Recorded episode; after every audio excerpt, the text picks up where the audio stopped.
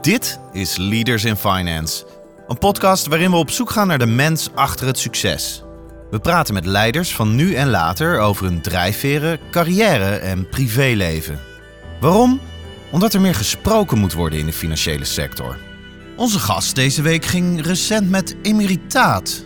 Waarom eigenlijk? Omdat wij het egalitaire denken hebben in Nederland. We zijn allemaal gelijk. Een ordinarius gaat op 67 met emeritaat. En er wordt geen onderscheid gemaakt of je nou goed bent of heel goed. Mensen moet je niet uitsluiten vanwege leeftijd. Dus bij Harvard Economics Department, waar ik dus al sinds 2003 gasthoogleraar ben, hebben ze het principe: je gaat door zolang jij nog fit bent en ook goed college geeft en de studenten jou willen horen. Maar weet je wat ik het meeste mis? Mijn studenten en mijn promovendi. Want die jonge mensen, die houden je scherp. Hè? Hij heeft een uitgesproken mening over de politisering van de Europese Centrale Bank. Deze politisering van benoemingen. Politisering in de executive board. Politisering van ook leden van de governing council. Benoemingen waarvan je zegt, zijn dit professionele, zeer competente centrale bankiers? En dan komen we bij de kern, waarom is een centrale bank onafhankelijk gemaakt?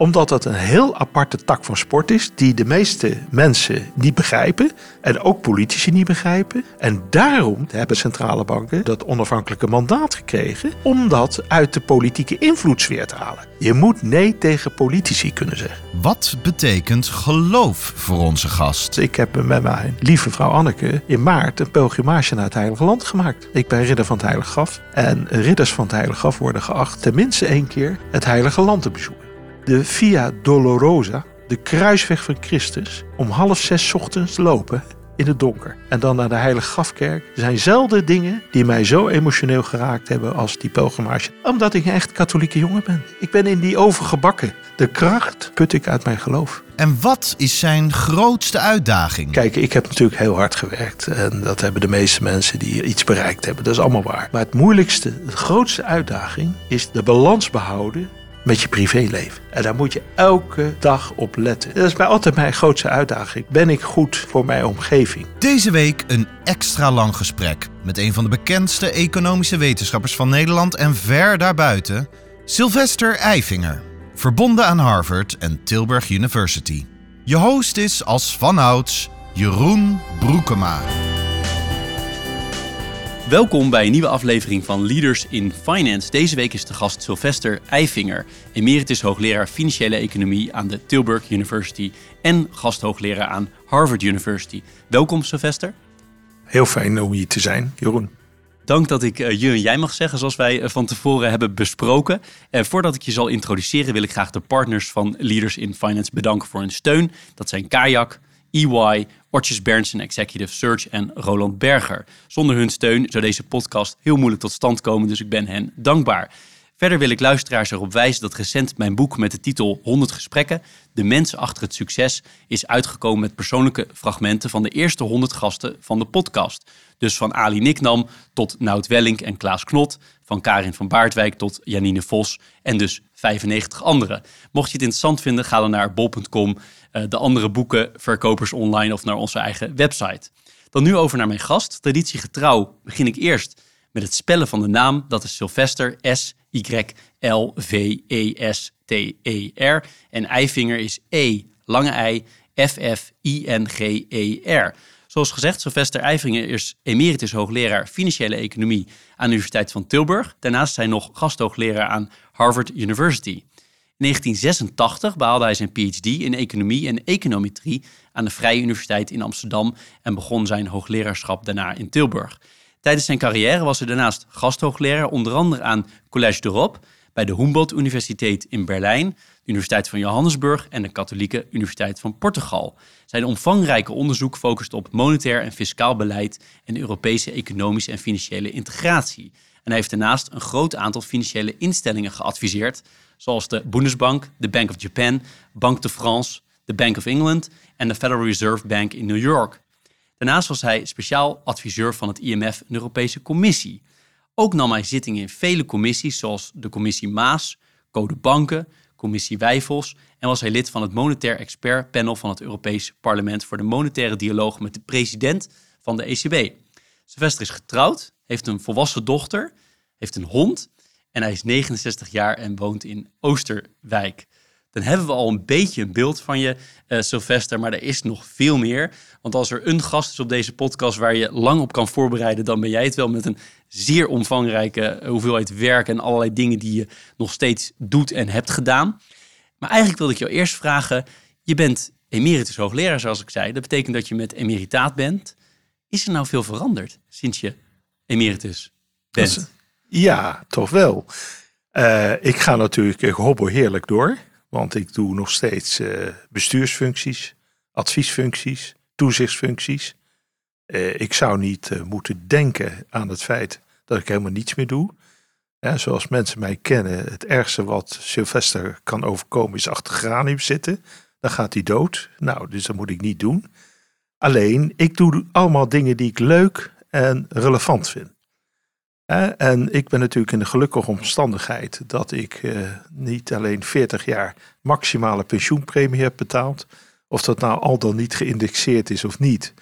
En ik heb over het algemeen uh, ja, natuurlijk uh, toch wel redelijk belegd. Want als je hoogleraar financiële economie bent en niet redelijk belegd hebt, ja, dan heb je wellicht toch iets fout gedaan in het leven. Dus ik, ik heb niets te klagen. absoluut niet. Ik doe alleen maar dingen die ik leuk en belangrijk vind. En het allerbelangrijkste is gewoon, ik heb nu uh, de gelukkige omstandigheid dat ik veel dingen nog kan doen. Fysiek, geestelijk. En dat hoop ik heel lang te doen. Zonder de stress en met veel vrijheid. Is het toch wel rustiger geworden nu? Uh, ja, alles is relatief. Hè? Kijk, toen ik promoveerde werkte ik 80 uur. Uh, toen ik hoogleraar was, had ik twee banen. Ik was hoogleraar, maar ik was ook president van de Tilburg University Society. Dat was ook een, echt wel een serieuze eh, job. En met alle valorisatie, impact gebeuren, universiteitsfonds en zo. Dat was 60, 70 uur werken. Dat heb ik trouwens met veel plezier gedaan. Ik stond altijd met plezier op en ik ging met plezier naar mijn werk. Vroeg ik ook altijd aan mijn medewerkers: heb je plezier in je werk? Uh, een van de dingen waarom ik nooit een burn-out heb gehad, zoals zoveel van mijn collega's, is dat ik altijd met ontzettend veel plezier mijn werk heb gedaan. Dat is een heel groot voorrecht.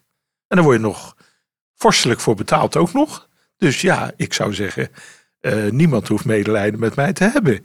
En ik ben nu in de omstandigheid dat ik natuurlijk veel vrijer ben. Ik krijg heel veel verzoeken voor raden van commissarissen, raden van advies, raden van toezicht. Ik ben daar heel selectief in, zeg ik je wel. Ik doe echt de dingen die, eh, waarvan ik uh, het gevoel heb dat ik toegevoegde waarde heb. En dat bedoel ik niet toegevoegde waarde in het private domein alleen, maar ook in het publieke domein. Ik ben altijd erg voorstander van een combinatie van privaat-publiek. Vind ik, vind ik heel fijn. bijvoorbeeld, ik ben voorzitter raad van commissaris BKR. Nou, daar is er wel eens kritiek op. Hè, die gaat wettelijk verankerd worden. Dat is nou typisch een private stichting die heel veel publieke doelen doet. Registratie, toezicht. Ja, vind ik heel belangrijk. Maar ik ben ook vicevoorzitter van de Efteling geweest. Twee termijnen. Dat is natuurlijk heel apart. Ja, uh, dus er zijn allemaal hele leuke jobs. Alleen, ik ga dus niet dingen doen waar ik geen zin meer in heb. Uh, want ik heb 40 jaar. Nou ja, alles gedaan wat ik uh, kon doen. En nu zit je in een andere fase van je leven. Maar ik ben bijvoorbeeld nog steeds gasthoogleraar bij Harvard, zoals je noemde. Ik kreeg in januari 2020, vlak voor coronacrisis, te horen dat ik geacht werd toch wel uh, in dit uh, collegejaar op te houden, 2020. Omdat ik de leeftijd van 67 zou bereiken aan het eind van het jaar. Op 31 december ben, 1953 ben ik geboren. En toen was mijn goede vriend Edward Glazer, Ed Glazer, uh, te gast voor de Kobhagen Lecture. Een van de dingen die ik organiseerde, Kobhagen Lecture, Summit en uh, nou, al die dingen. En die was bij mij thuis en die zei op zijn ze helemaal gek geworden daar in Tilburg. Het is kapitaalvernietiging. Hoe kunnen ze dat doen? Ik zeg, ja, we zijn allemaal gelijk in Nederland. We zijn allemaal gelijk. Dus een ordinarius, ja, een bijzonder hoogleraar is een ander geval, die moet steeds herbenoemd worden. Maar een ordinarius gaat op 67 met emeritaat. En er wordt geen onderscheid gemaakt of je nou goed bent of heel goed. Eh, of onmisbaar misschien zelfs. Nou, niemand is onmisbaar trouwens. Bolkestein zei ooit, het uh, kerkhoflid vol met onmisbare mensen. Maar is het dan goed dat dit een regel is in Nederland? Ik vind het niet, want ik vind dat je moet onderscheid maken tussen mensen die... Kijk, sommige mensen die willen op 65 ophouden. Prima. Gun ze die, dat kost wel wat pensioen, maar dat is helemaal geen probleem. Kunnen actuaris allemaal berekenen. Uh, sommige mensen die willen graag op 67 ophouden. En sommige mensen willen op 70 nog doorgaan. Als die mensen toegevoegde waarde hebben. Als die collegezalen vol zitten. Als ze nog relevant onderzoek doen. Maar waarom doen we het? Omdat wij het egalitaire denken hebben in Nederland. We zijn allemaal gelijk. We zijn niet allemaal gelijk. Kijk, in Amerika heeft president Reagan toen de tijd de Age Discrimination Act uh, ingevoerd. Dat is natuurlijk begrijpelijk met zijn leeftijd. Hij had daar natuurlijk een bepaalde visie op, gegeven zijn leeftijd. Maar het principe van age discrimination is precies hetzelfde als alle vormen van discriminatie. Of het nou op gender is, of ras, of wat dan ook. Mensen moet je niet op zich uitsluiten vanwege leeftijd. Dus bij Harvard Economics Department, waar ik dus al twintig jaar, sinds 2003, gasthoogleraar ben, uh, ene jaar kom ik voor een paar weken, andere jaar kom ik voor een paar maanden. Hebben ze het principe, je gaat door zolang jij nog fit bent en ook goed college geeft en de studenten jou willen horen. En nog. Zou jij ook gebleven zijn als je niet die brief had eh, gekregen? als ik die brief niet had gekregen, was ik zeker tot mijn zeventigste gebleven. Maar ja, ik had geen keuze. Is dit wel eens aanhangig gemaakt bij het, uh, bij het Hoge Rechtshof voor de Rechten van de Mens? Uh, weet ik niet. Best interessant. Maar, lijkt me niet stand te houden. Het, het, lijkt mij niet stand te houden, maar weet je, dan is de vraag: heb je er zin in? Heb je daar zin in? Nee, volgens mij ben je ook best blij met de situatie nu. Want je zegt, ik heb de stress niet meer en ik kan wel alle leuke dingen blijven doen. Ik doe dus alle dingen. Wat dat betreft, voor jou komt het goed uit, geloof ik. Tuurlijk, maar er is één ding wat ik mis. Ik, weet je, wat ik niet mis, is mijn collega's. Die zeuren soms heel veel. Het zijn allemaal prima donna's, hè, die hoogleraar. Eh, misschien zelf ben ik dat ook, maar probeer dat te onder de, onderdrukken. Maar weet je wat ik het meeste mis? Uh, mijn studenten en mijn promovendi. Want die jonge mensen, in die houden je scherp. Hè? En kijk, als een student mij vraagt, ja, uh, waarom, waarom zegt u dat? Wat zijn uw argumenten? En ik kan dat niet goed uitleggen. Dan heb ik blijkbaar niet goed het goed overzicht uitgelegd. Of misschien wel wel begrepen. Dus studenten hou je altijd spiegel voor die je scherp houden. En ik merk dat nu gewoon ook bij mijn studenten college geven bij Harvard. Kijk, in de coronatijd was dat helaas allemaal beperkt tot Teams en Zoom. Maar nu weer is, kan dat allemaal weer fysiek. En dat heb ik uh, heel lang gehad. Daar heb je een klasje van 10, 12, 15 studenten. Uh, dat is fantastisch. En allemaal de beste, hè? Dus, uh, wat is de acceptatie gaat onder de 5%. 2, 3% briljante student. En dan geef je dus college. Nee, je hebt eigenlijk een dialoog. Je hebt eigenlijk een dialoog met studenten over een bepaald onderwerp. Ik heb recentelijk college gegeven over uh, artificial intelligence.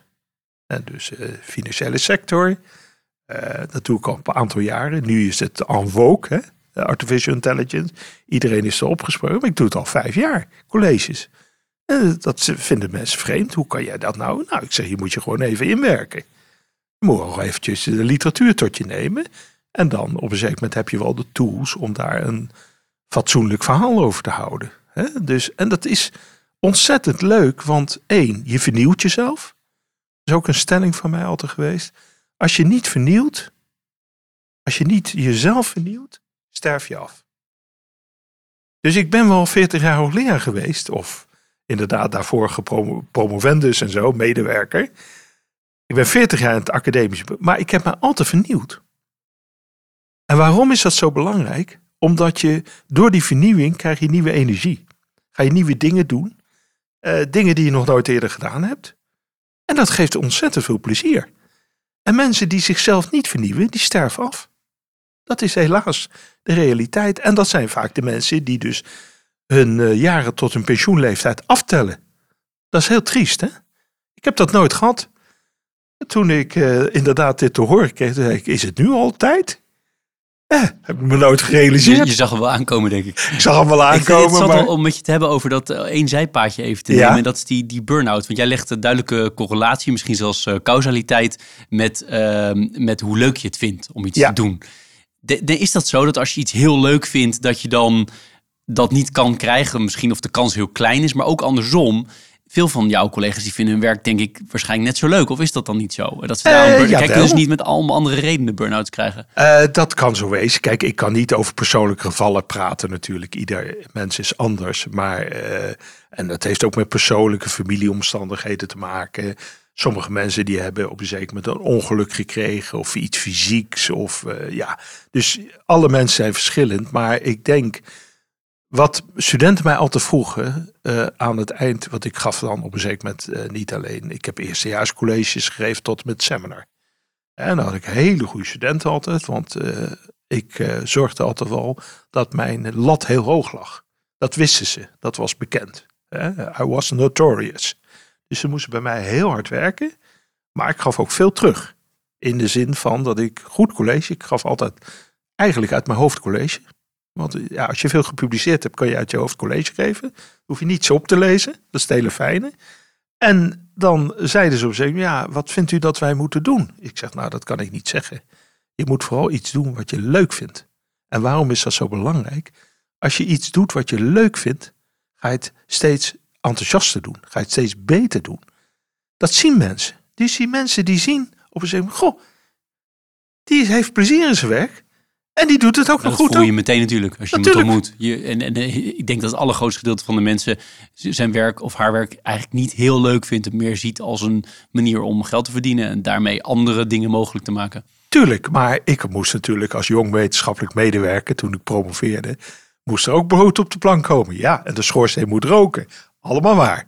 Maar op een zeker moment krijg je de vrijheidsschade om te bepalen wat vind je wel leuk, wat vind je minder leuk. Nou, en dan moet je proberen je te richten op die dingen waar je dus positieve energie van krijgt. En mensen die dat doen, die stralen ook een bepaalde positieve energie uit. Kijk, je hebt mensen die heel veel energie vreten, die allemaal negatieve energie uitstralen. Ja, dat is niet prettig, maar ja, die mensen zijn vaak een slachtoffer van zichzelf. Dat is heel jammer. Maar het belangrijkste is je positieve energie. Maar heb je ook wel eens dingen gedaan waarvan je dacht, ja, ik vind dit eigenlijk niet echt leuk, maar ik weet gewoon als ik dit doe, dan levert het me straks wel heel veel positiviteit op. Eh, nou, je, kijk, eh, je carrière als hoogleraar is eigenlijk heel simpel. Eigenlijk is het heel simpel. Publish or perish. Ja, dat moet je in de eerste periode doen. Als ik gewoon kijk naar de 33 jaar, meer dan 33 jaar, dat ik aan Tilburg verbonden ben. En natuurlijk aan andere universiteiten, want ik heb altijd buiten gespeeld. Hè? Ik was nooit alleen in Tilburg. Ik was in Brugge, ik was in Berlijn, ik was Rotterdam heb ik zelfs nog gedaan. Bij de Eh, centrale banken. centrale banken. Ik heb altijd dingen erbij gedaan. Omdat ik af en toe, ja, om het maar even zo te zeggen, uit het dorp weg moest zijn. Ja, want anders, nee, maar anders is het beklemmend. Het is te beklemmend. Hè? Dat, dat, dat beklemt mij. Dus ik moest er altijd dingen bij doen. Maar je moet in het begin van je carrière moet je reputatie opbouwen. Dat geldt als een bankier, dat geldt als een wetenschapper, dat geldt eigenlijk in elk vak. Dat kan je maar op één manier doen. En dat is door middel van goede publicaties. En daar hebben we ook een hele mooie maatstaf voor. Iedereen die voelt zichzelf natuurlijk briljant tegenwoordig. Dat mag allemaal zo zijn. Maar er zijn gelukkig objectieve maatstaven. Denk bijvoorbeeld aan ResearchGate of Google Scholar. Dan zeggen mensen, hoe meet jij of iemand echt eh, internationaal ertoe doet? Ik zeg, nou dat is heel simpel. Dan kijk je naar de Hirsch-index, de H-index. De Hirsch-index die meet hoeveel van jouw publicaties in de internationale literatuur, dus de serieuze literatuur, geciteerd worden. Dus als jij bijvoorbeeld een Hirsch-index van 40 hebt, dan worden 40 van jouw publicaties 40 keer geciteerd tenminste. Ja? Serieus, hè? Ik, weet, ik, weet, eh, ik gok dat dat die van jou is. Eh, maar eh, Nee, maar ik, maar ik bedoel, weet niet wat... nom- wat, wat maar wat- er zijn. Harvard-professoren die op eh, 60, 70 zitten. Nobelprijswinnaars. Die, jij, ben jij een van de meest geciteerde economen in Nederland? Dat weet ik niet. Dat weet ik niet. Ik behoor wel tot een klein groepje van veel geselecteerden. En dat kun je, maar iedereen kan dat gewoon nakijken. Dat is het mooie van deze tijd op internet. Als je naar ResearchGate gaat of Google Scholar, kan je dat eh, allemaal zien. En natuurlijk, er zijn mensen die denken dat ze wereldberoemd zijn, maar dat zijn ze vooral in Nederland. Nou, dat kan je ook zien. dus met andere woorden, het is heel simpel. Ik bedoel, er zijn tegenwoordig helemaal. Alleen, ik zeg, publiceren is één deel van het verhaal. Dat doe je in het begin van je carrière. De eerste decennium, zeg maar moet je je reputatie opbouwen. Je moet serieus zijn als wetenschapper. Dat doe je via echte, het harde werk, want dat, praat, praten we over die top journals. Uh, ja, daar kom je, of very good journals, daar kom je niet makkelijk in. Hè? Acceptatie gaat van 3, 4 procent, 5 procent. Nou, dat is hard, heel hard werken. Moet je echt serieus wat te melden hebben. Hè, op bepaalde vakgebieden. Nou, ik heb mij vooral geconcentreerd op centrale banken, monetair beleid. Veel over centrale bankonafhankelijkheid, transparantie, dat soort zaken gepubliceerd. Uh, nou, en daar bouw je je reputatie op. Nou, maar daarna krijg je dus een fase dat ze op een zeker moment, als je dan naast wetenschapper ook nog een beetje kan besturen. Hè, en ook nog leiding geven en zo kunnen niet zoveel hoogleraar helaas. Dan uh, laat je ze ook nog besturen. Ik ben bijvoorbeeld, uh, nou, voorbeeld, voorzitter, chairman van de internationale opleiding geweest. Eh, ik heb ze zelfs eentje opgezet. Je had International Business bij ons. En ik heb International Economics and Finance opgezet. Vond ik leuk.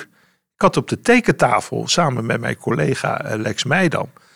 Hebben wij op een zeker moment een opleiding ontworpen Waar trouwens hele goede studenten uit voor. Sommigen die hebben inderdaad zelfs jou in jouw podcast opgetreden. Zelfs, moet je nagaan. Ja, dus. Uh, maar uh, dan, hoe, hoe zou je zelf een studie vormgegeven willen zien als je zelf zou gaan studeren? Hoe zou je dat gevonden hebben? Nou, dat hebben we hebben gedaan. Nou, ik heb dat 10, 11 jaar gedaan. Dus die opleidingen bestuurd en, en vormgegeven. Hoort er ook bij heb ik naast het normale college geven, onderzoek doen en promovendi. Ja, dat heb ik heel leuk gevonden. Dit is Leaders in Finance met Jeroen Broekema.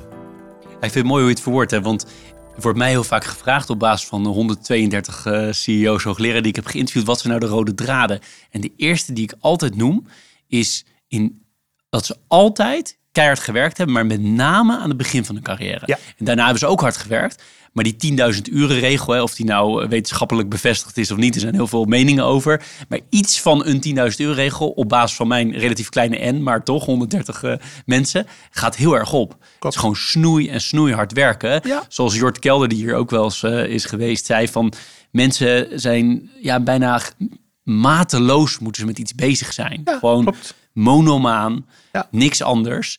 jij bent ook zo iemand, toch? Of niet? Ja, nou, mijn proefschriftperiode ik ben in drie jaar gepromoveerd.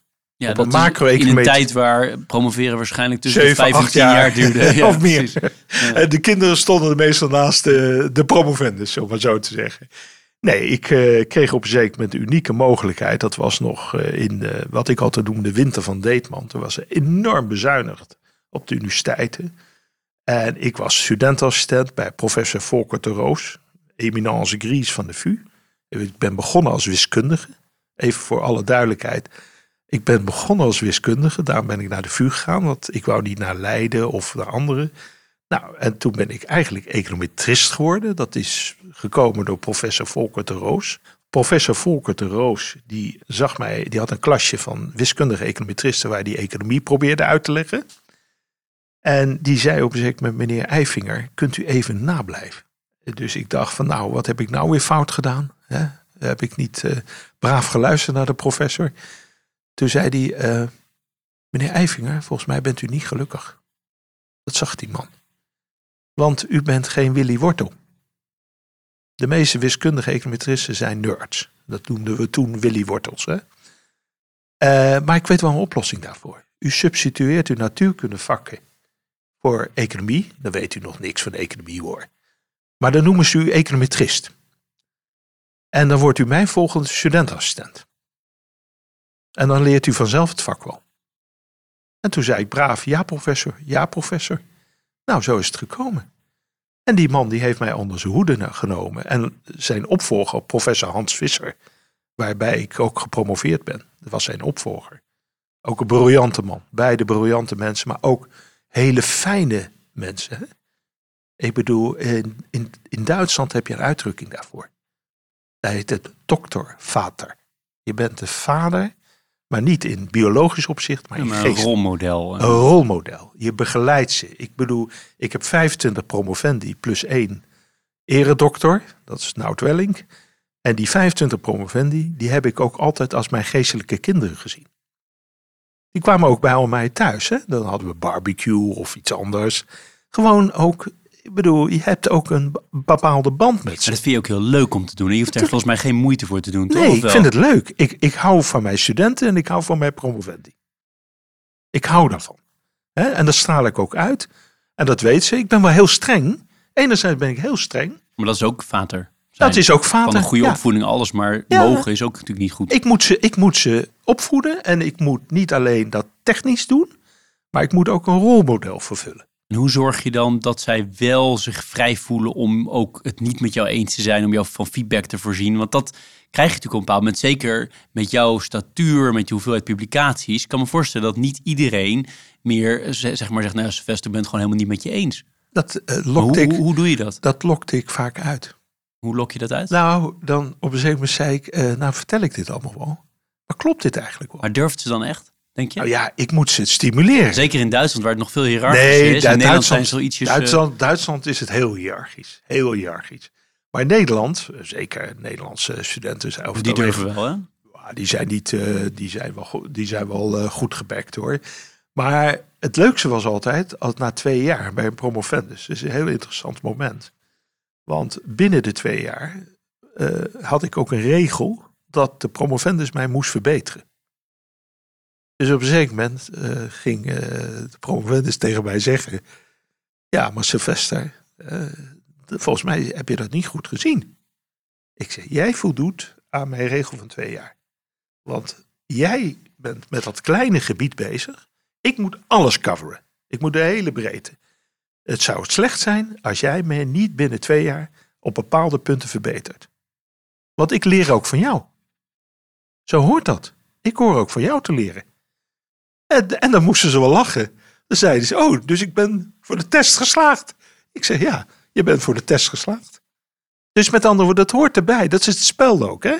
Kijk, een, het zou gek zijn als een promotor eh, of een hoogleraar alleen maar de wijsheid uitstraalt en niets terug zou krijgen van de promovendus.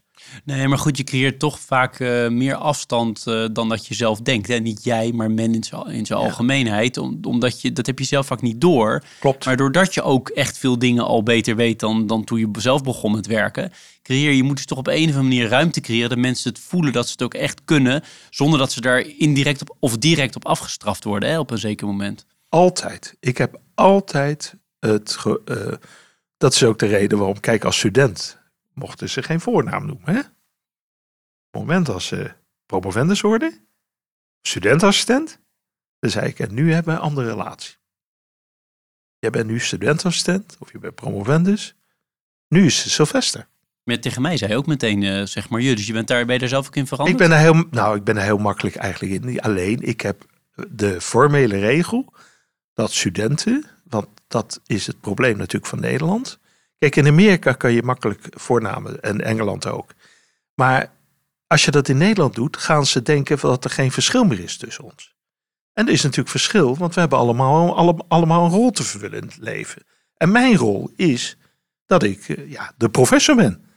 En uiteindelijk ook de cijfers geef. Ik heb dat is gewoon een hiërarchische relatie. dat is gewoon, ja, en gebaseerd op de kennis en de ervaring die je hebt.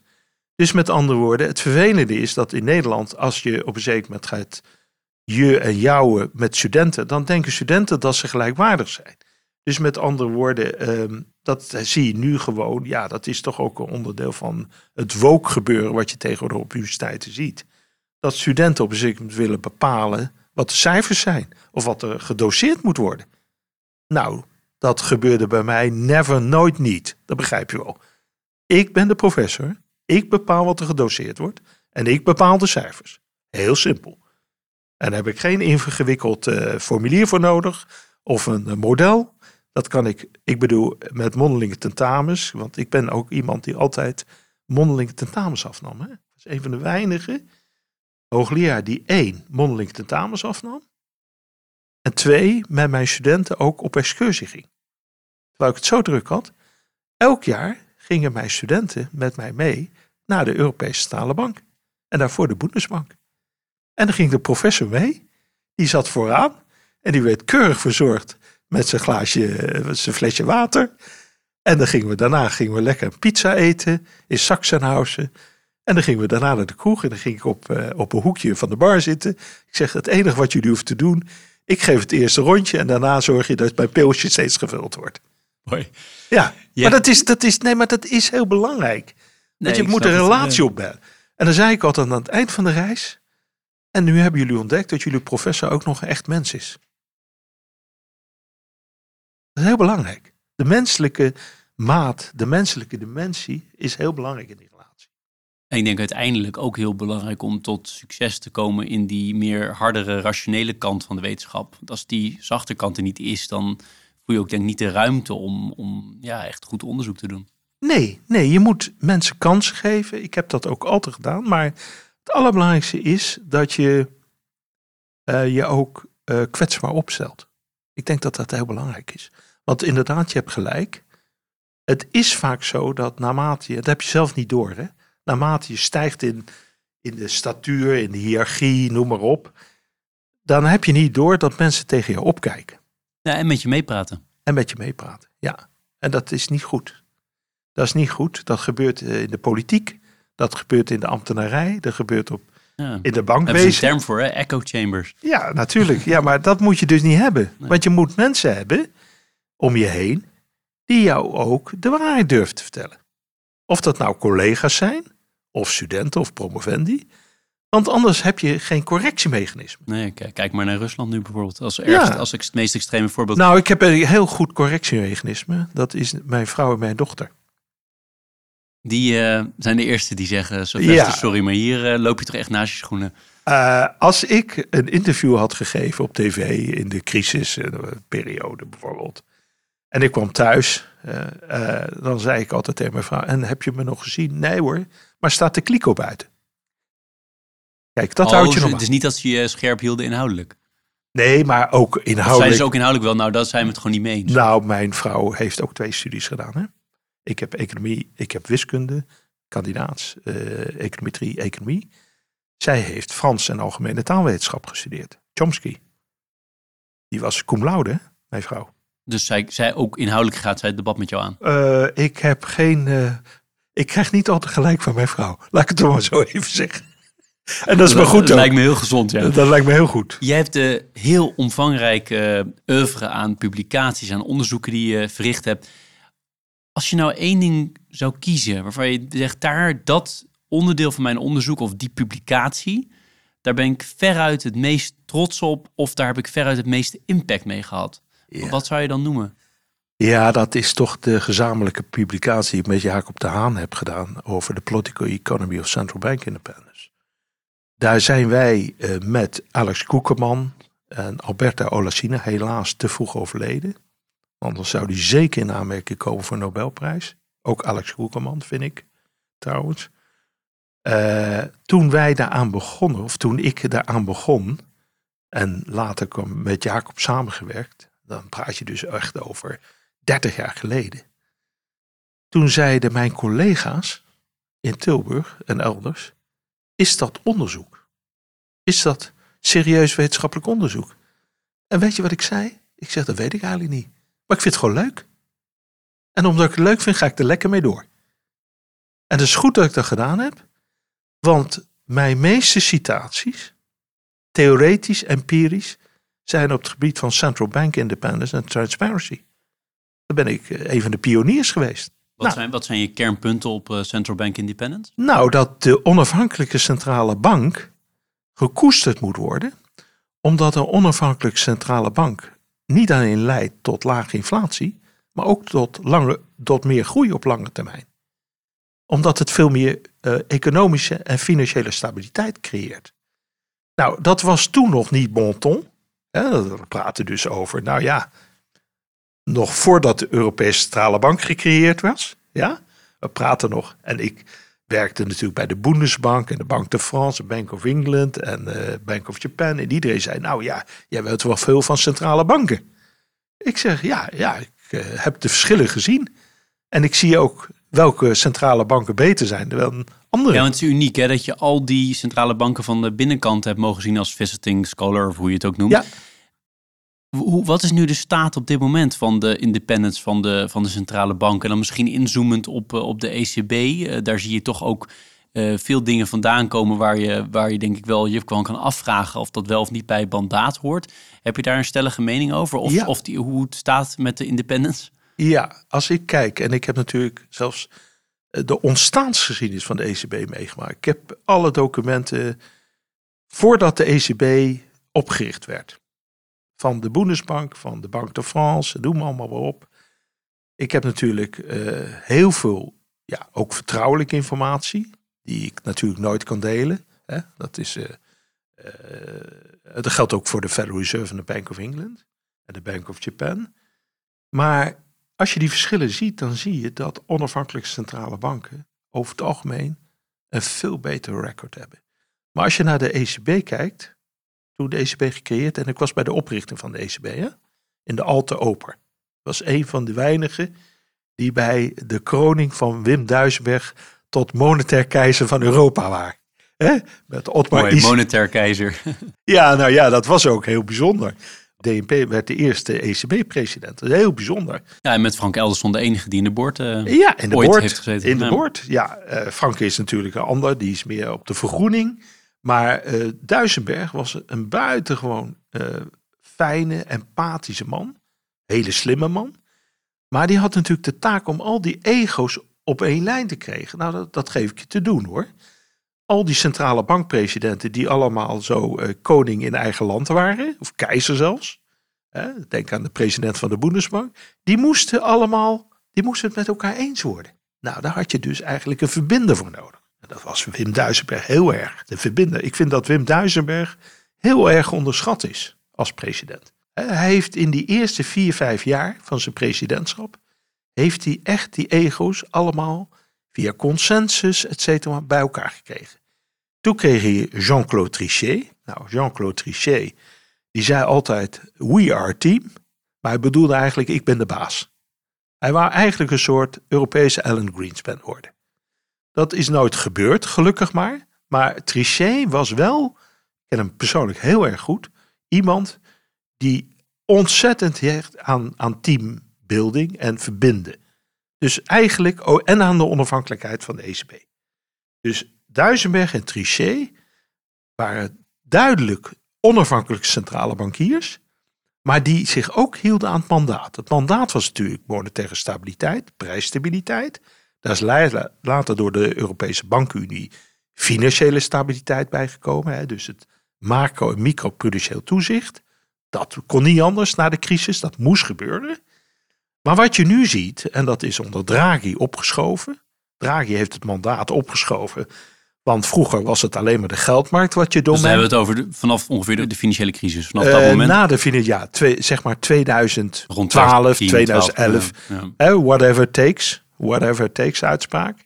En daarna gewoon eh, de, de opkoopprogramma's. Eerst OMT, wat nooit geëffectueerd is.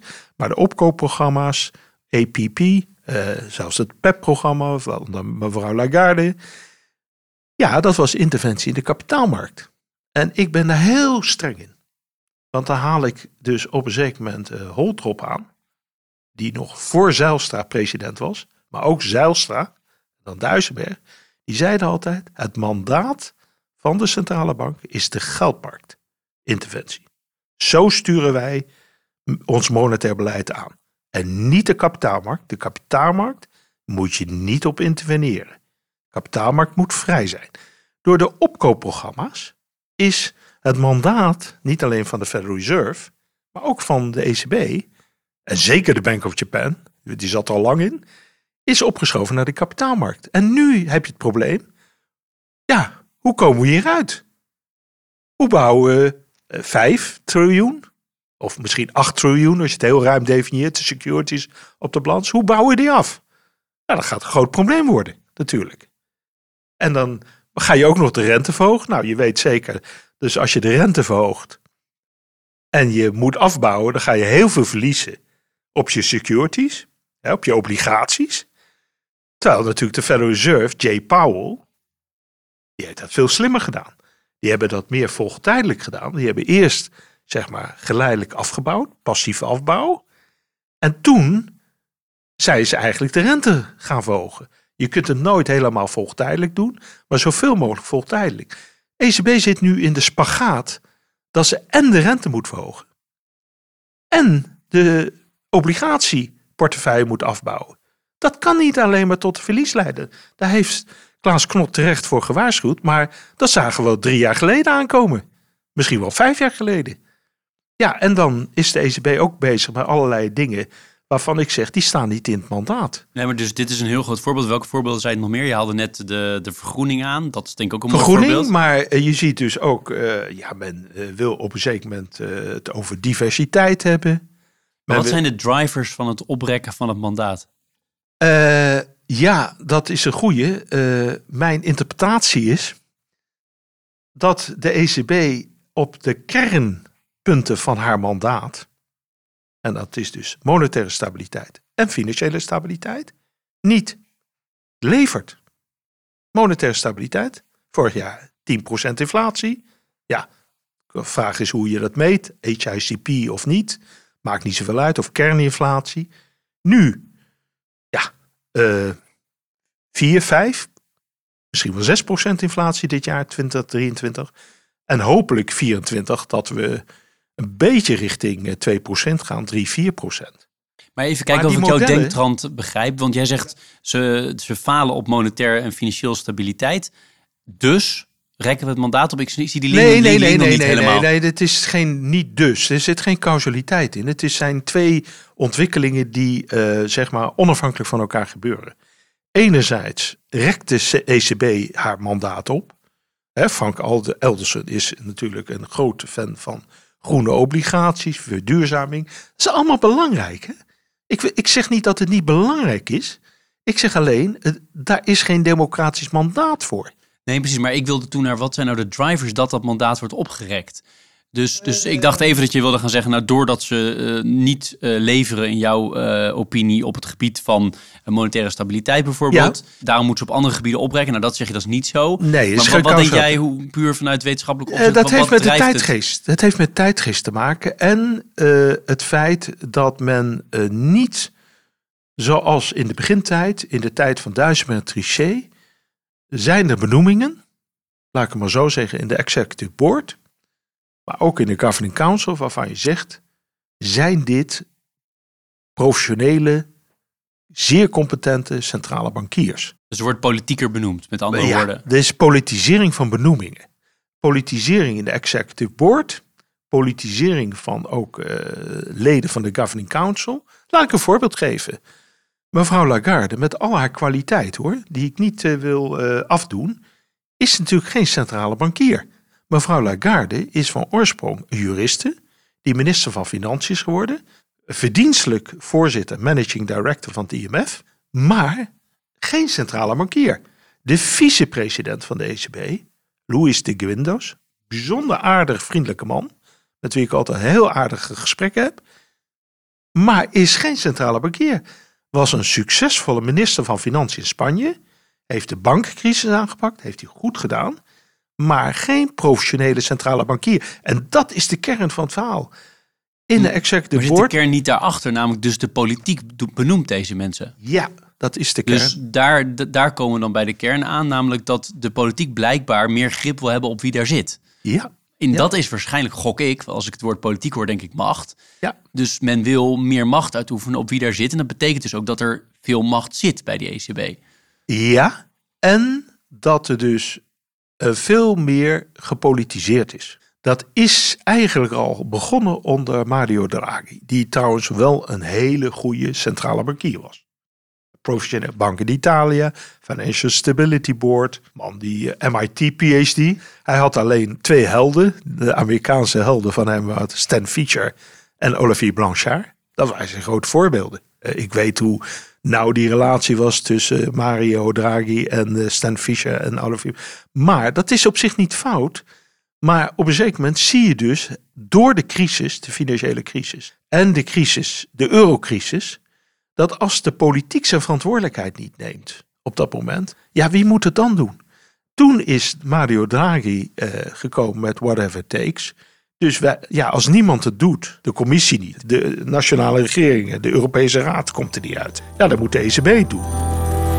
Je luistert naar Leaders in Finance met Jeroen Broekema. Wat is het grootste gevaar van de opbrekking van het mandaat? Uh, dat je dus veel meer een gepolitiseerd instituut krijgt. En dat is nu zo. De ECB is opgeschoven van, zeg maar, een soort Europese Bundesbank, als ik het zo mag zeggen. Uh, meer richting. Nee, dat is dan maar het gevaar voor de samenleving. Wat zijn, wat, wat, waar moet ik aan denken? Nou, waarom, dan komen we bij de kern, waarom is een centrale bank onafhankelijk gemaakt? En dan kan ik hele moeilijke verhalen, maar in ons boekje uh, van Jacob en mij, uh, de, in die Princeton-studies, die fameuze Princeton-studies, hebben wij één quote aangehaald, die ooit in de Economist stond. You, you have to say no to politicians. Je moet nee tegen politici kunnen zeggen. Dat is de reden waarom de technicians van de centrale bank onafhankelijk zijn gemaakt. Omdat dat een heel aparte tak van sport is, die de meeste mensen in de, niet begrijpen. En ook politici niet begrijpen. En daarom zijn centrale banken die onafhankelijkheid, hebben dat onafhankelijke mandaat gekregen, om dat uit de politieke invloedssfeer te halen. Dat heeft tot successen geleid. Kijk naar de Bundesbank, de meest succesvolle centrale bank ever, zou ik zeggen. Maar ook de Federal Reserve. Verschillende centrale bankpresidenten of chairman hadden verschillende invulling. Maar kijk hoe Jay Powell dat doet. Hoewel die benoemd is door president Trump, is de buitengewoon onafhankelijke chairman van de Federal Reserve Board en de FOMC. Dus met andere woorden, het gaat erom dat je levert op de mandaten die jou toegezegd zijn. En dat mandaten zijn heel simpel. Prijsstabiliteit, monetaire stabiliteit en financiële stabiliteit. Dat moet je leveren. Als je nu naar de record kijkt, de financiële stabiliteit gelukkig is in Europa redelijk overeind gebleven. Banken zijn goed gecapitaliseerd. Daar ben ik in ieder geval blij om.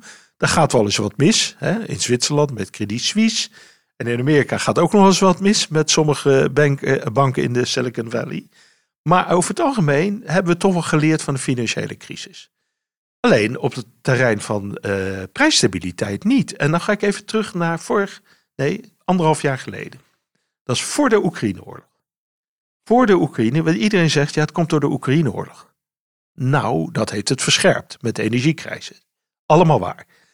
Maar voor de Oekraïneoorlog was de inflatie in de eurozone aan het oplopen naar 5, 6 procent. Waardoor kwam dat? Heel simpel. Overliquiditeit. Door de opkoopprogramma's. Dat was de bedoeling van Draghi. Nou, dat is gelukt. Hij wou absoluut de uh, inflatie naar 2% oprekken, pushen. Nou, dat ging toen niet. Maar op een zeker moment krijg je een soort ratchet effect, een pal effect. En dan schiet het door. En dan wordt het uncontrollable, onbeheersbaar.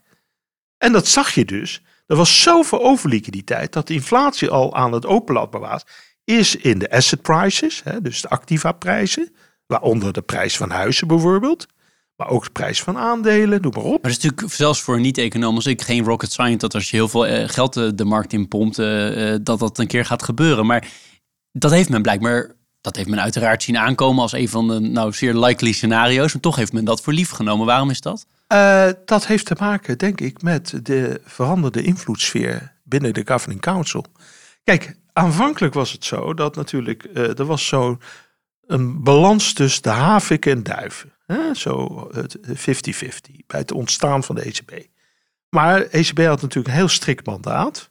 Er waren twee presidenten, Duisenberg en Trichet, die toch wel redelijk ja, uh, conservatieve, conservative central bankers waren. Terecht ook, dat, dat is hun rol ook. En je zag dat opschuiven naar meer de zuidelijke landen, Draghi, en nu mevrouw Lagarde. En uh, ja, waarbij toch uh, een soort ja, meer Anglo-Saxische visie, ik wil niet zeggen MIT-visie, maar Anglo-Saxische visie aan de grond lag. En dus dat centrale banken ook moeten stimuleren. Nee, de Federal Reserve heeft dat duale mandaat van inderdaad lage inflatie en lage werkloosheid. Dus voldoende economische groei. Het mandaat van de ECB is crystal clear. Het is gewoon prijsstabiliteit. Dan mag de ECB zelf invullen. Alleen dat heeft men ingevuld met uh, onder 2%. Ik heb die hele discussie het Europese parlement nog meegemaakt met Duisenberg, maar ook maar Otmar Issing. Hè, wat is nou prijsstabiliteit? Nou, dat was aanvankelijk onder de 2%. Toen werd het op een zeker moment geleidelijk aan onder, maar dichtbij de 2%. En nu is het 2% met een soort bandbreedte, who knows, van een half procent of een heel procent. Ben je bezorgd?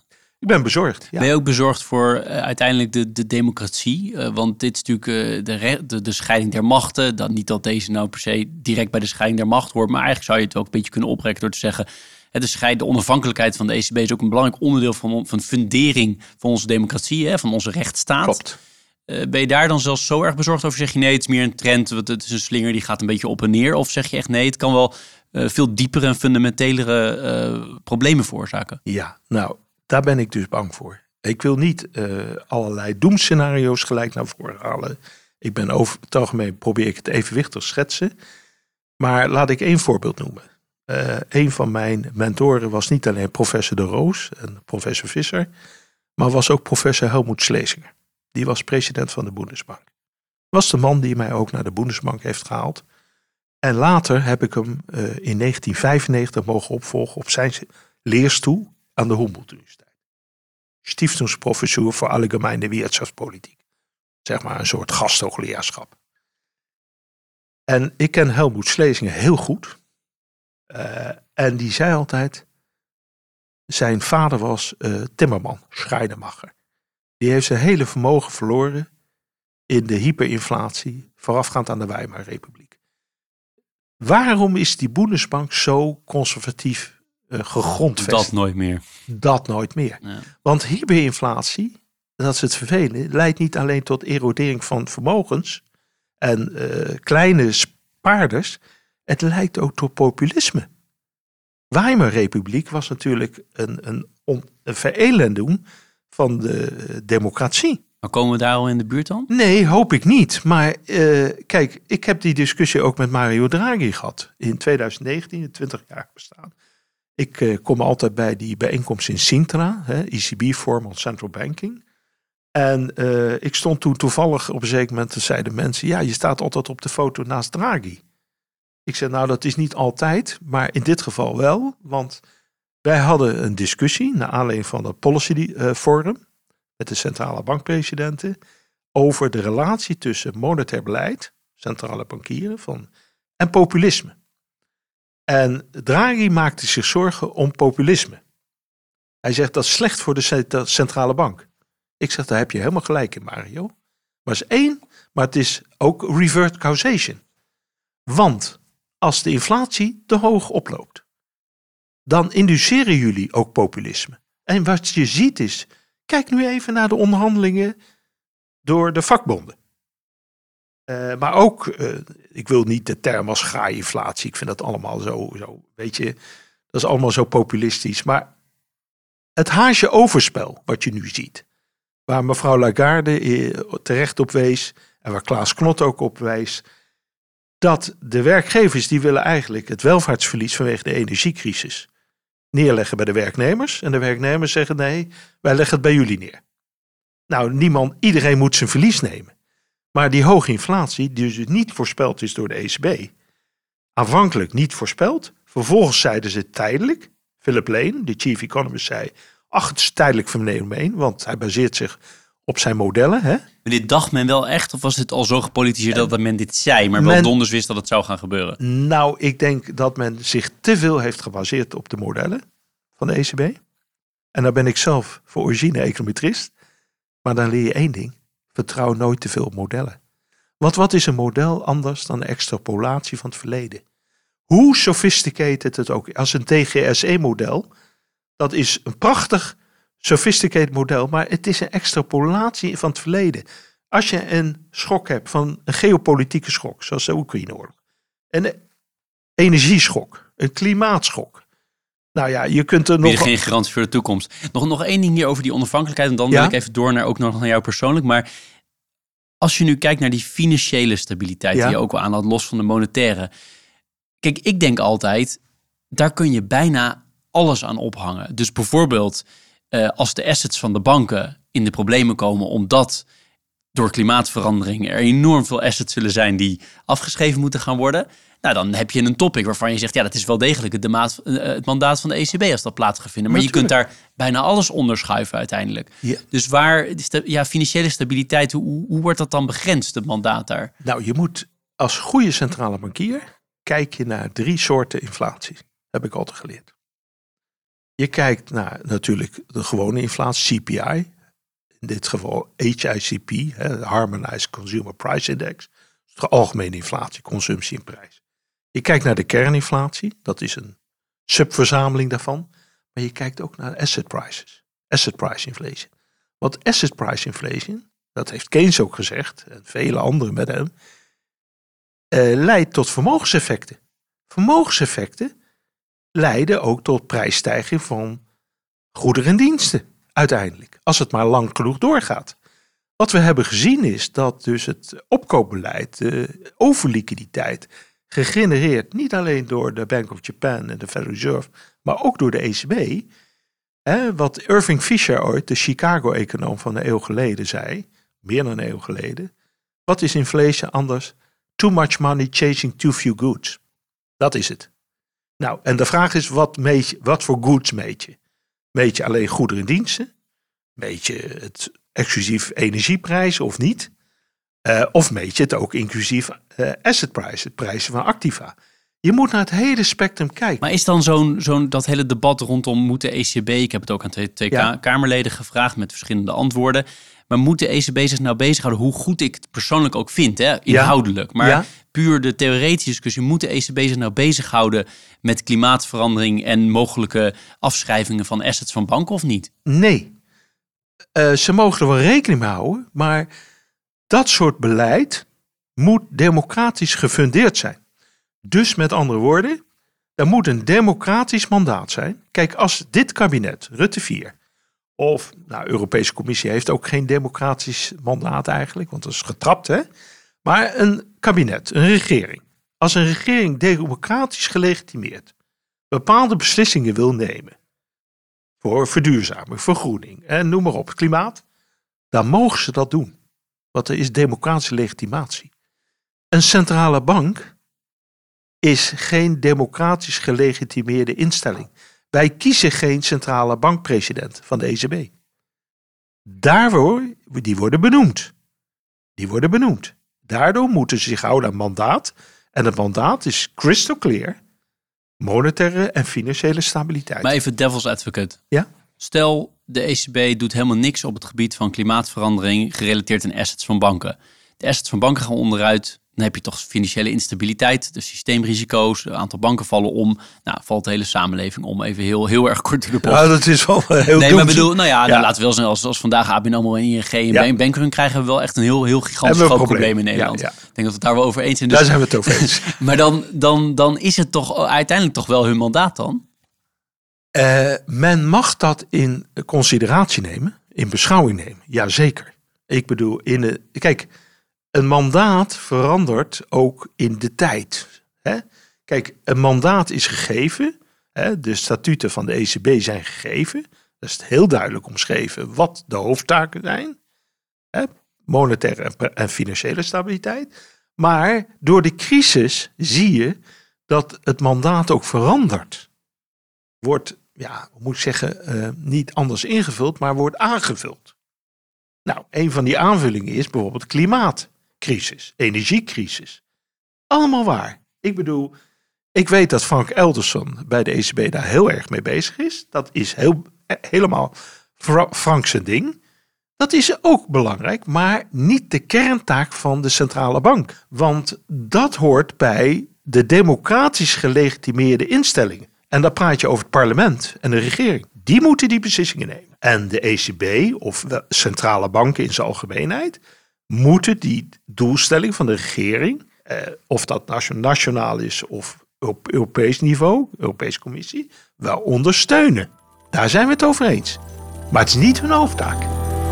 Dit is Leaders in Finance met Jeroen Broekema.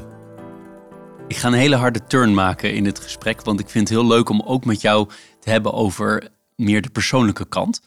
Um, want deze onderwerpen zijn maatloos interessant en ik hang aan je lippen en ik heb er nog veel meer die we zouden kunnen bespreken. Een aantal zullen we ook doen hoor.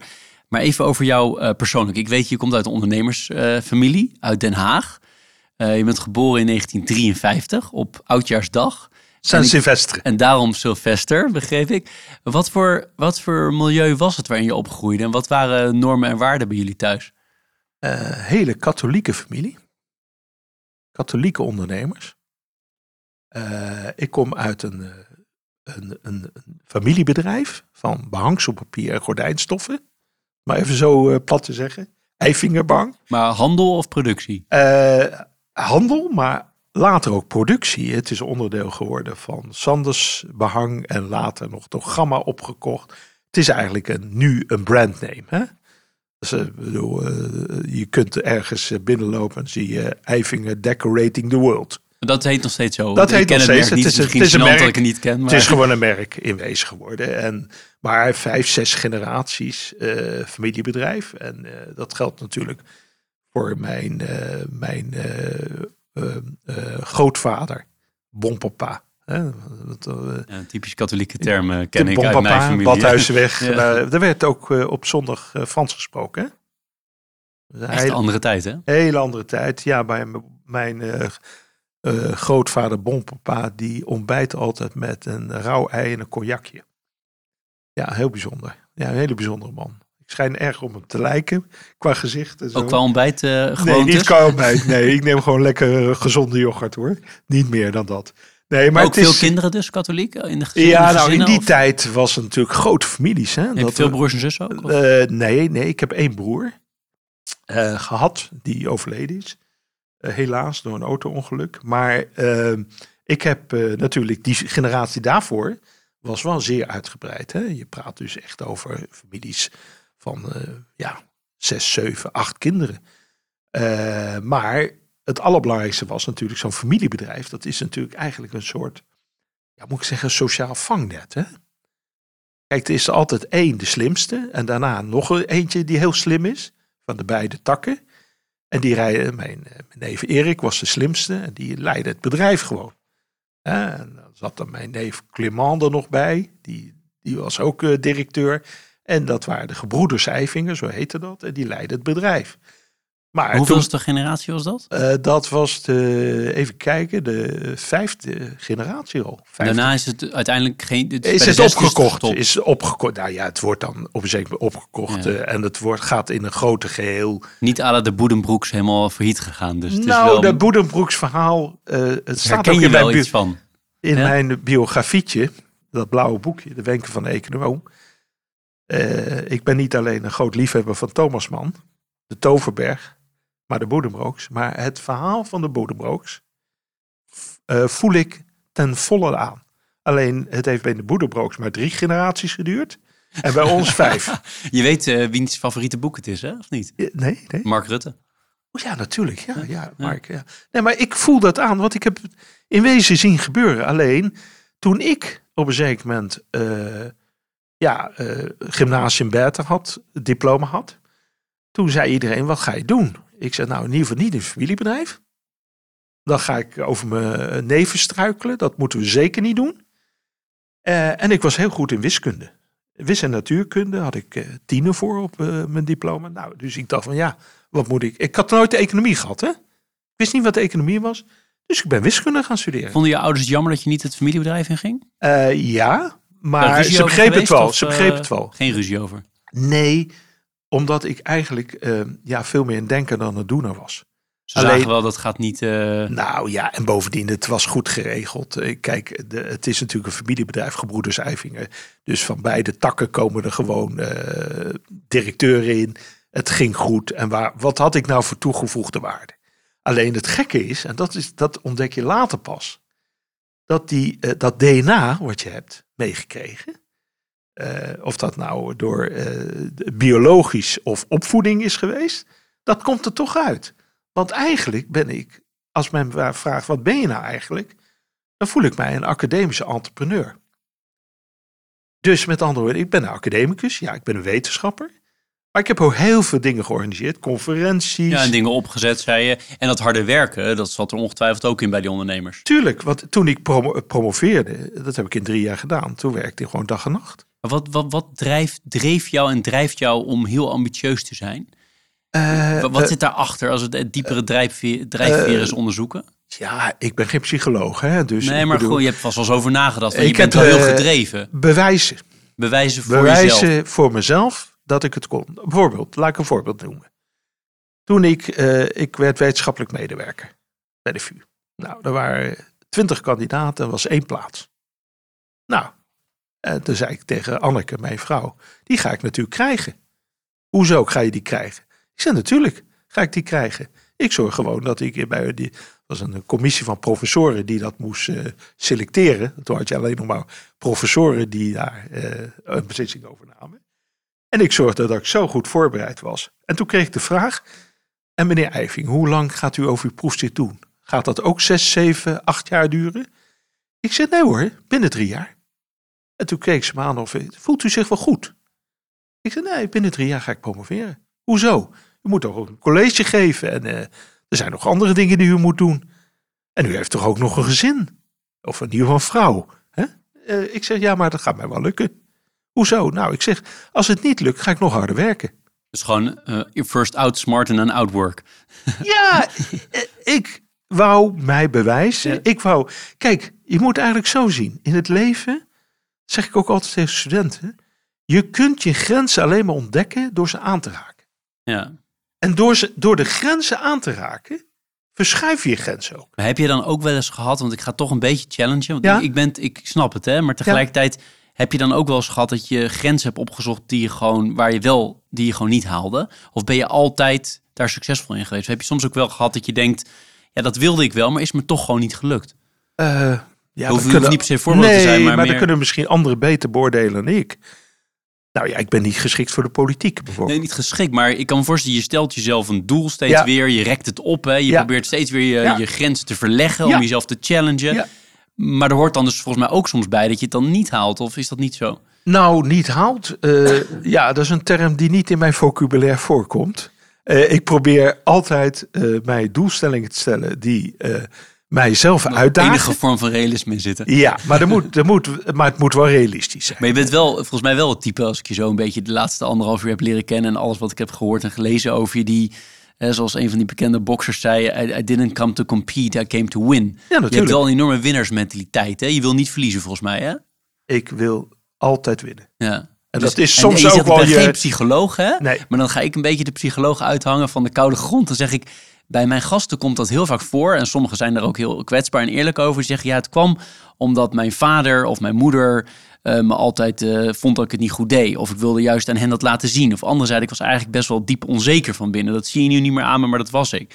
Of ik ben gepest. Of, maar wat is bij jou nou dat, dat, die winnaarsmentaliteit er zo diep in zit? Weet je dat? Eh, ja, ja, dat heb ik altijd gehad. Eh, wa- Waarschijnlijk heeft dat met mijn opvoeding te maken, enerzijds. Ja, want wat, denk- wat, wat zat erin dan? Dat, Eh, dat, eh, ik, ben een, ik ben ook een steenbok, hè? Dus 31 december. 19 ik ben een ultieme steenbok. We can shake hands. Ja? Ja. Dus als er daar drie betonnen muren staan en zeg van jij moet er doorheen, dan ga ik er doorheen. Hè? Ja, dus Jij zegt, jij verklaart het vooral uit karakter? Of is Ja, het, maar karakter, ook opvoeding, eh, want ik ben zo benieuwd, wat zit er dan in die Nou opvoeding? ja, ik, ik, ik bedoel, ik kan mezelf niet eh, van eh, analyseren, maar ik wil altijd winnen. Ik wil altijd doelstellingen hebben die verder gaan dan wat ik daarvoor gehad heb. Dus eh, laat, ik, een- laat ik een voorbeeld noemen. Eh, toen ik, eh, nou ja, gewoon op een zeker moment moest besturen. Ik heb ook bijvoorbeeld heel veel valorisatie gedaan. In termen van de Tilburg University Society, Copenhagen Summit, topontmoetingen, CPR, European Summer Institute, al dat soort dingen. Ik wou testen of ik het kon. Ik had het nog nooit gedaan. Ik ook nooit, eh, ik heb nooit mediatraining gehad. Helemaal niet, gelukkig maar. Eh, als ik voor de camera kwam of de microfoon, dan eh, was ik gewoon naturel. Maar ook bij het besturen en het organiseren van dingen, wou ik kijken, kan ik het? Ik had het nog nooit gedaan. Maar dat is de uitdaging juist. Nee, het is duidelijk als jij, eh, als er iemand tegen jou zegt dat dat kan niet of dat werkt niet, dan, Dan dan dus ben juist jij doen. juist gemotiveerd. Dat is, Ja, eh, dan ga ik kijken helder. Maar wa- waren je ouders dan, om het daar nog, nog één keer op Ja. door te vragen, waren die dan heel erg van, eh Sylvester, je moet echt wat gaan bereiken in je leven? Waren zij ook heel competitief ingesteld? Nee, of, nee, heb, nee? Ik, ben, ik ben juist heel erg vrijgelaten. nee, nee, nee, ik dat zit een is- beetje te onderzoeken waar het vandaan Ja, komt. nou, ik ben heel erg vrijgelaten juist. Ik bedoel eigenlijk, kijk, ze maakt ze wel. eh, eh, ik had een neef, Arthur, die klassieke talen in Leiden ging studeren. Nou, dat vonden ze natuurlijk helemaal verschrikkelijk. Ze dachten, die wordt opgeleid voor werkloosheid. En toen ik dus niet in het familiebedrijf ging, maar eh, wiskunde ging studeren, dan werd je of ja, professor, maar dat waren er bij heel weinig, of een leraar op middelbare school. Dus werd echt zorgen gemaakt bij mijn familie en bij mijn ouders. Komt dat wel goed met die jongen? Komt dat wel goed? Wiskunde en dan nog in Zei Amsterdam. dat ook tegen je? Ja, zeiden ze. En dan nog aan de protestantse universiteit. en dan nog een pro. Nou, het was samen op weg. Hè? Dus het was al de tijd van een samen op weg. Daar heb ik ook mijn lieve vrouw Anneke ontmoet. Protestants, gereformeerd. We zijn ook ecumenisch getrouwd. Hè? Dus dat is heel belangrijk eh, voor mij. Eh, het geloof is voor mij heel belangrijk. Hè? En ga je vaak naar de kerk? Eh, ik ga regelmatig naar de kerk. Niet, ik, maar bijvoorbeeld, ik vul dat op mijn eigen wijze. Maar bijvoorbeeld, ik heb met mijn lieve vrouw Anneke in maart een pelgrimage naar het Heilige Land gemaakt. Ik ben ridder van het Heilige Graf. En ridders van het Heilige Graf worden geacht tenminste één keer het Heilige Land te bezoeken. Nou, dat kon in coronatijd niet. En eh, ja, na drie jaar wachten konden wij in maart van dit jaar konden wij naar het Heilige Land. Dat is natuurlijk een cadeautje. Dus Bethlehem, Nazareth, Jeruzalem, de Via Dolorosa, de kruisweg van Christus, om half zes 's ochtends lopen in het donker. En dan naar de Heilige Grafkerk. Nou, je mag gerust weten, het heeft mij enorm emotioneel geraakt. Er zijn zelden dingen die mij zo emotioneel geraakt hebben als die pelgrimage naar het Hoe kan dat? Omdat ik een echt katholieke jongen ben. Ik geloof, ik beleid. En ja, ik ben in die oven gebakken, als ik het zo mag zeggen. Dus voor mij kwam dat allemaal. Ik ben misdienaar geweest natuurlijk. Hè. Ja, dat En was wat het. raakte je het ook emotioneel omdat er heel veel van vroeger terugkwam? Ja, ja, uit mijn jeugd. Het was een soort Ik, ik, trip naar die tijd. tijd van eh, dat. Toen ging je inderdaad eh, soms wel twee keer eh, op een zondag naar de kerk. Ik was misdienaar, dat was o zo handig. Want dan kon je natuurlijk, kreeg je verlof van de school. En dat was, daar zat ook een eigen belang in.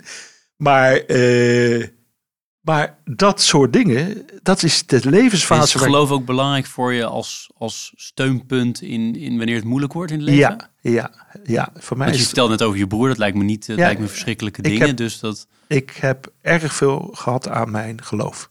En dat heb ik nog steeds. Ik kracht, de kracht, dat geldt ook voor mijn vrouw, maar de kracht put ik uit mijn geloof. dan zie je dat eh, de, de generaties daarna, waaronder ik, dat die, een heel groot gedeelte daarvan natuurlijk niet meer gelovig is opgevoed. Is dat een groot gemis voor de samenleving? Nou ja, men kan natuurlijk andere bronnen hebben. Humanisten heb ik ook respect voor. Eh, eh, moslims heb ik ook respect voor. Ik bedoel, iedereen definieert zijn eigen kader van eh, waarin die de kracht put. Maar voor mij is het geloof, met name het katholieke geloof, altijd heel belangrijk geweest. Alleen, ik ben natuurlijk eh, in de spitsuur van mijn leven, had ik relatief minder tijd daarvoor. En het mooie is dat je nu in deze fase van je leven eh, ja, eh, eh, daartoe aan toe komt om dingen te doen die je altijd hebt willen doen, maar nooit aan toegekomen. En eh, nou, een van die dingen is dus zo'n pelgrimage naar het Heilig Land. Waar je dus met eh, je confraters, zoals dat heet, en consortors, eh, dus de, de broeders en zusters, om het zo te zeggen. Ja, dat was zo indrukwekkend. Ik heeft, dat heeft mij zo geraakt. En dan zie je dat de mensen alleen niet een. Ja, eh, je bent niet alleen een, een professor of een technocraat. Er, is het, zit een, er moet een ziel zijn. En die ziel die is bepalend ook voor je waarden en normen. Ik heb altijd geprobeerd een heel goed mens te zijn. Voor iedereen, hè? niet alleen voor eh, mijn vrienden en mijn familie, maar ook voor mijn studenten en promovendi. Ik hoop dat ik er geweest ben. Ik hoop dat ze. Maar mij- nog steeds bent, hoop ik. en, en, en, en, en nog steeds bent. Hè, maar ik, dat komt vanuit dat geloof. En heb jij ehm, op dat punt, is wel interessant om je te vragen. Ik heb natuurlijk nu die, die meer dan 130 mensen, dat voorrecht, wat jij gebruikt het woord voorrecht ook vaak, nou ik ook, eh, omdat ik dat een groot voorrecht vind dat ik iedereen mag spreken. Heel groot gedeelte van deze mensen zeggen, waar ik het heb laten liggen, is thuis. Ik ben zo monomaan aan het werken geweest. Ik ben toch in die opvoeding, wa- was ik toch maar meer bij mijn kinderen of bij mijn partner of nou ja, wat dan ook. Maar vaak die twee groepen geweest. Heb jij dat ook? Dat je op een bepaald moment Ja. zegt, ik heb te veel gewerkt? Nou, te veel. Dat, eh, kijk, ik heb altijd toestemming van mijn lieve vrouw Anneke gehad. Hè? Dus eh, laten we. Die begreep mij goed. Die begreep mij goed. In mijn afscheidsreden. Het laatste stuk was mij, voor mij het meest emotionele. Toen ging het mij, over mijn vrouw en mijn dochter. En toen zei ik, meisje, zo noem ik mijn vrouw altijd. eh, jij hebt mij 40 jaar buiten laten spelen. En daar ben ik je heel dankbaar voor. Maar ik probeer dat nu goed te maken. We gaan samen dingen doen. En wij proberen ook heel veel samen dingen te doen. Moest, wel, moest wel iets goed gemaakt worden. Eh, ja, want ja, nou ja, zo, dat gevoel had ik. Kijk, Zij- maar zij- goed. Ik weet niet hoe, zij, hoe jouw dochter en zij het ervaren ja, hebben. Maar nou ja, eh, zij weten dat ik gewoon... accepteren het goed maken. Ja, kijk, mijn promotor heeft mij ooit omschreven als een contented workaholic. Hè? Een tevreden workaholic. En dat ben ik ook. Ik ben een workaholic geweest altijd. En dat ben ik misschien nog een beetje. Eh, maar ja, ik was heel tevreden als workaholic. Ik genoot ervan. Alleen, soms doe je gezin wel eens tekort. Eh, nou, daar is het gezin ook bij, want die kunnen we aan de bel trekken. Ja, papa, dat is nu wel genoeg geweest. Hè, we gaan we nog naar de Efteling. Want ik, had een, ik heb nog steeds een seizoenkaart voor de Efteling met alles erop en eraan. Je woont niet voor niks in Oosterwijk. En dus- ik woon niks voor niks bij Oosterwijk. Dus tuurlijk heb ik dat gedaan. Maar eh, bij een bepaalde carrière hoort ook een bepaalde eh, ja, commitment. Hoort een bepaalde eh, ja, drive. Ik weet niet hoe je dat anders moet. En dat geldt voor een bankier. Dat geldt voor eh, een wetenschapper. Een topsporter, alles overal de top willen bereiken, kan je niet met eh 9-to-5 mentaliteit. Als jij geen eh, econoom was geworden, je zei ook eh, wiskunde, natuurkunde, scheikunde was ik heel goed in. Je hebt de kandidaat wiskunde gehaald. Maar wat voor soort beroep had je ook wel willen zijn? Dat is heel interessant. Eh, nou, dan moet ik even kijken naar wat ik doe als ik altijd ergens in mooie steden kom. Fotograferen? Nee, nee, ik kijk altijd naar gebouwen. Architect? Architect. Ja? Dat had ik ook wel willen zijn. Architect. Heb je al eens iets ontworpen, amateuristisch? N- Nee, nee, daar ben ik veel te onhandig voor. Ik ben. Maar je eh, zou dan, zou, wat zou je dan ik heb ontwerpen? zelfs overwegen om bouwkunde te studeren. Ah. Architect te worden. Maar ik dacht van, ach, weet je, daar zit. Ja. Maar wat spreek je erin aan? eh, de schoonheid van gebouwen. Mooie gebouwen, hè? Er zijn ook ongelooflijk lelijke gebouwen. En we zitten hier in een prachtig gebouw. Prachtige architectuur. Ik kan genieten van architectuur als ik in, een, eh, in Florence loop. Of, of in, vooral die tijden, de oud, of vind je ook moderne architectuur ook nou, mooi? kan ook mooi zijn. Eh, het is hele, er, zijn, er zijn hele goede architecten tegenwoordig. Maar ja, ik vind natuurlijk toch een beetje klassieke architectuur. Ik ben gek op renaissance. Ik vind dat zo mooi. Als je daar in, een, ja, in zo'n openluchtmuseum in Florence loopt, als er niet te veel mensen zijn. Of in Siena, of, eh, of Perugia, of nou ja, eh, Parma. Trouwens ook een prachtige stad. Eh, mooie, het zijn zulke mooie steden. Ja, daar kan ik genieten van de architectuur. Mooi dat je anders Eiffinger architect was geweest. Bijzonder. Hè? Ja. Jammer, jammer dat er maar één leven is. Hè? In helaas. jou- in jouw geloof zijn er misschien meer, dat weet ik niet. Maar in ieder geval op dit moment, dit Nee, leven. ik ga geen reïncarnatie, daar geloof ik niet Oké, nou, dan hebben we, dat ook, hebben we dat ook helder. We hebben bij Leaders in Finance ook altijd een, eh, een pleaser en een teaser. Nou, de pleaser is altijd dezelfde, heb ik jou verteld. Het gaat over boeken. Ehm, aan de teasende kant, eh, die gaat aan, meer- hè, ook meer over de, over de zakelijke eh, aspecten van, jou, van jouw leven. Ehm, en ik heb opgeschreven, wetenschap en bedrijfsleven zijn te veel vermengd geraakt de afgelopen decennia. En dan heb ik het even over Nederland, maar in andere landen in Amerika is het nog veel sterker het geval. Maar de, de stelling is, ze zijn veel te veel vermengd geraakt in Nederland. Ja. Eens of oneens? Ja, eh, ja en nee. En ik zal proberen uit te leggen waarom. Ik heb al gezegd dat ik academische entrepreneur mijzelf beschouw als academisch entrepreneur. Dus dat komt door mijn roots. Kom uit een ondernemersgeslacht. Ja, generaties uh, ondernemers, familiebedrijf. Dus die, dat ondernemerschap zit er bij mij in. Daarnaast ben ik bij toeval, bij toeval, hoogleraar geworden. Want zo zie ik het hoor. Het is nooit gepland. Niks heb ik gepland. Het gebeurt zoals het gebeurt. Interessant, hè? Want naast die, uh, en dan laat ik je verder praten, excuus, ja. maar van die 130, het, eerste deel wat altijd als rode draad zie is harde werken. Het andere is, er was niks gepland. Komt altijd terug, maar ga Ik verder. heb ook nooit gesolliciteerd, Leuk. hè? Ja. Nee, het, het is niet gepland. Het is, ge, ge, het is me overkomen. Nou, dat is misschien het, te, te groot woord, maar het is gebeurd. Het is in de, in de, in de, in de, in, ja, in de loop der dingen is dat zo, heeft het zich zo ontwikkeld. Uh, maar dat is belangrijk, dat dus wetenschappers ook uh, besturen, organiseren, uh, toezicht houden, maatschappelijk actief zijn. Heel belangrijk. Ik vind dat wetenschappers ook een publieke taak hebben. Maar nou komt hij altijd onafhankelijk. En wat ik waarneem, en dat doet zich natuurlijk bij bijzonder hoogleraar meer voor dan bij gewone hoogleraar, want gewone hoogleraar ordinaris is voor het leven benoemd. Daarom word je ook emeritus. Waarom word je emeritus? Omdat je voor het leven benoemd bent. Bijzonder hoogleraar noemen zich vaak ook nog emeritus. Dat is niet helemaal correct. Die worden maar voor vier of vijf jaar benoemd. Maar dat geeft je de mogelijkheid om onafhankelijk te zijn. Je hebt een onafhankelijke positie. Sterker nog, je hebt ook een goed inkomen, zeker als je senior hoogleraar bent. Maar die onafhankelijkheid, die moet ook leiden tot geestelijke onafhankelijkheid. De financiële onafhankelijkheid is belangrijk, jazeker. Maar financiële is een conditio sine qua non om geestelijk. Ik ken heel veel mensen die financieel onafhankelijk zijn, maar niet geestelijk. Ik ook wel mensen die geestelijk onafhankelijk zijn, maar niet financieel onafhankelijk. Die groep bestaat ook. Die bestaat ook. Het gaat erom dat je onafhankelijk bent. En ik heb ook een, uh, een Lima Amicorum gehad. Ik ben 25 jaar voorzitter van de monetaire kring in Nederland geweest.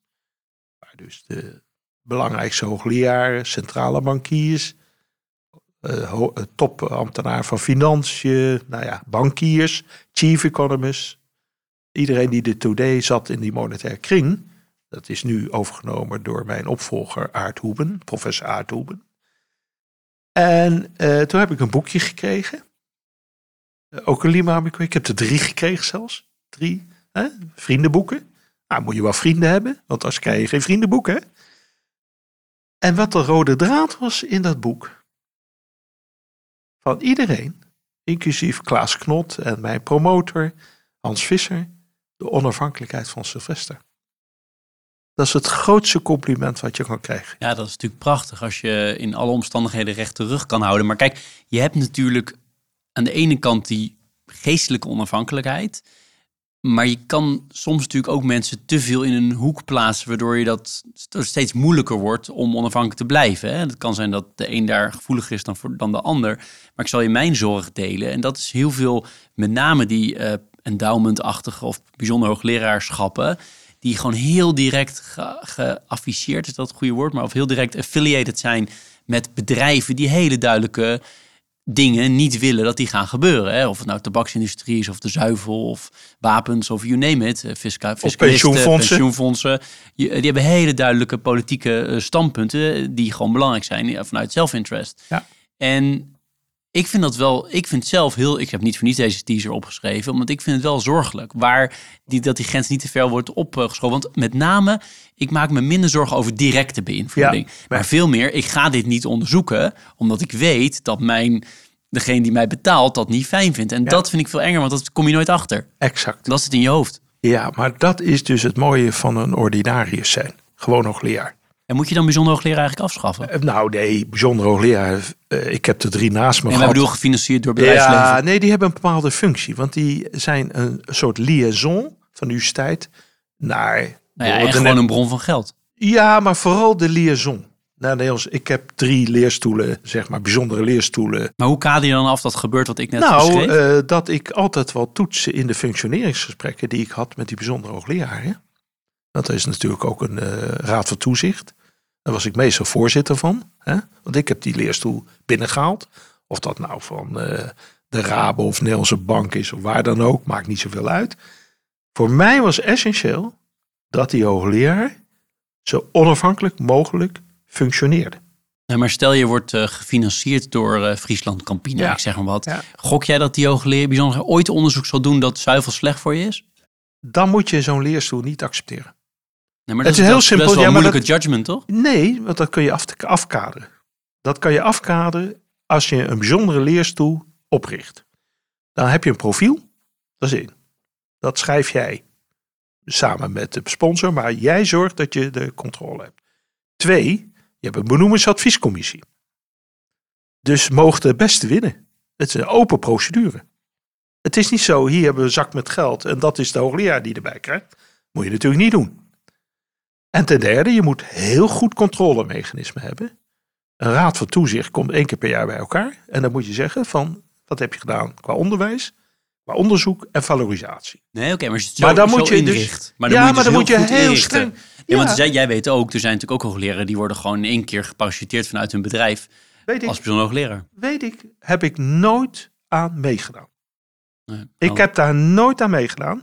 Ik eh, heb ah, nu snap ik dus, bijzonder hoogleraar ben je op zich niet op tegen, maar wel als deze processen niet eh, zoals Je jij... moet, je moet de randvoorwaarden goed creëren eh, in het profiel. Dus wat doet zo'n hoogleraar? In de benoemingsadviescommissie, onafhankelijke commissie die benoemt. En vervolgens in de functioneringsgesprekken die met een raad van toezicht. Dat je heel goed in de, de gaten houdt dat zo'n bijzonder hoogleraar ook onafhankelijk kan functioneren. En als een bijzonder hoogleraar iets zei, wat bijvoorbeeld de sponsorinstelling niet aanstond, dan moet dat kunnen. Ik zou je sterker zeggen, bij Harvard, dat is dus mijn andere alma mater, om maar zo te zeggen, heb je dus de Endowed Chairs. Nou, ik kan er een leuke anekdote vertellen van Bob Barrow, Robert Barrow, tot niet de minste econoom. Die had de Robert C. Wagner Chair.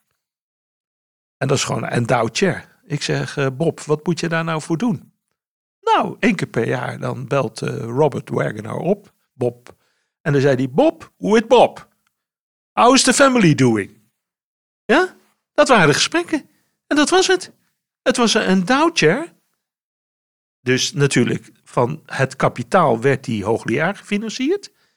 En de sponsor had geen enkele invloed.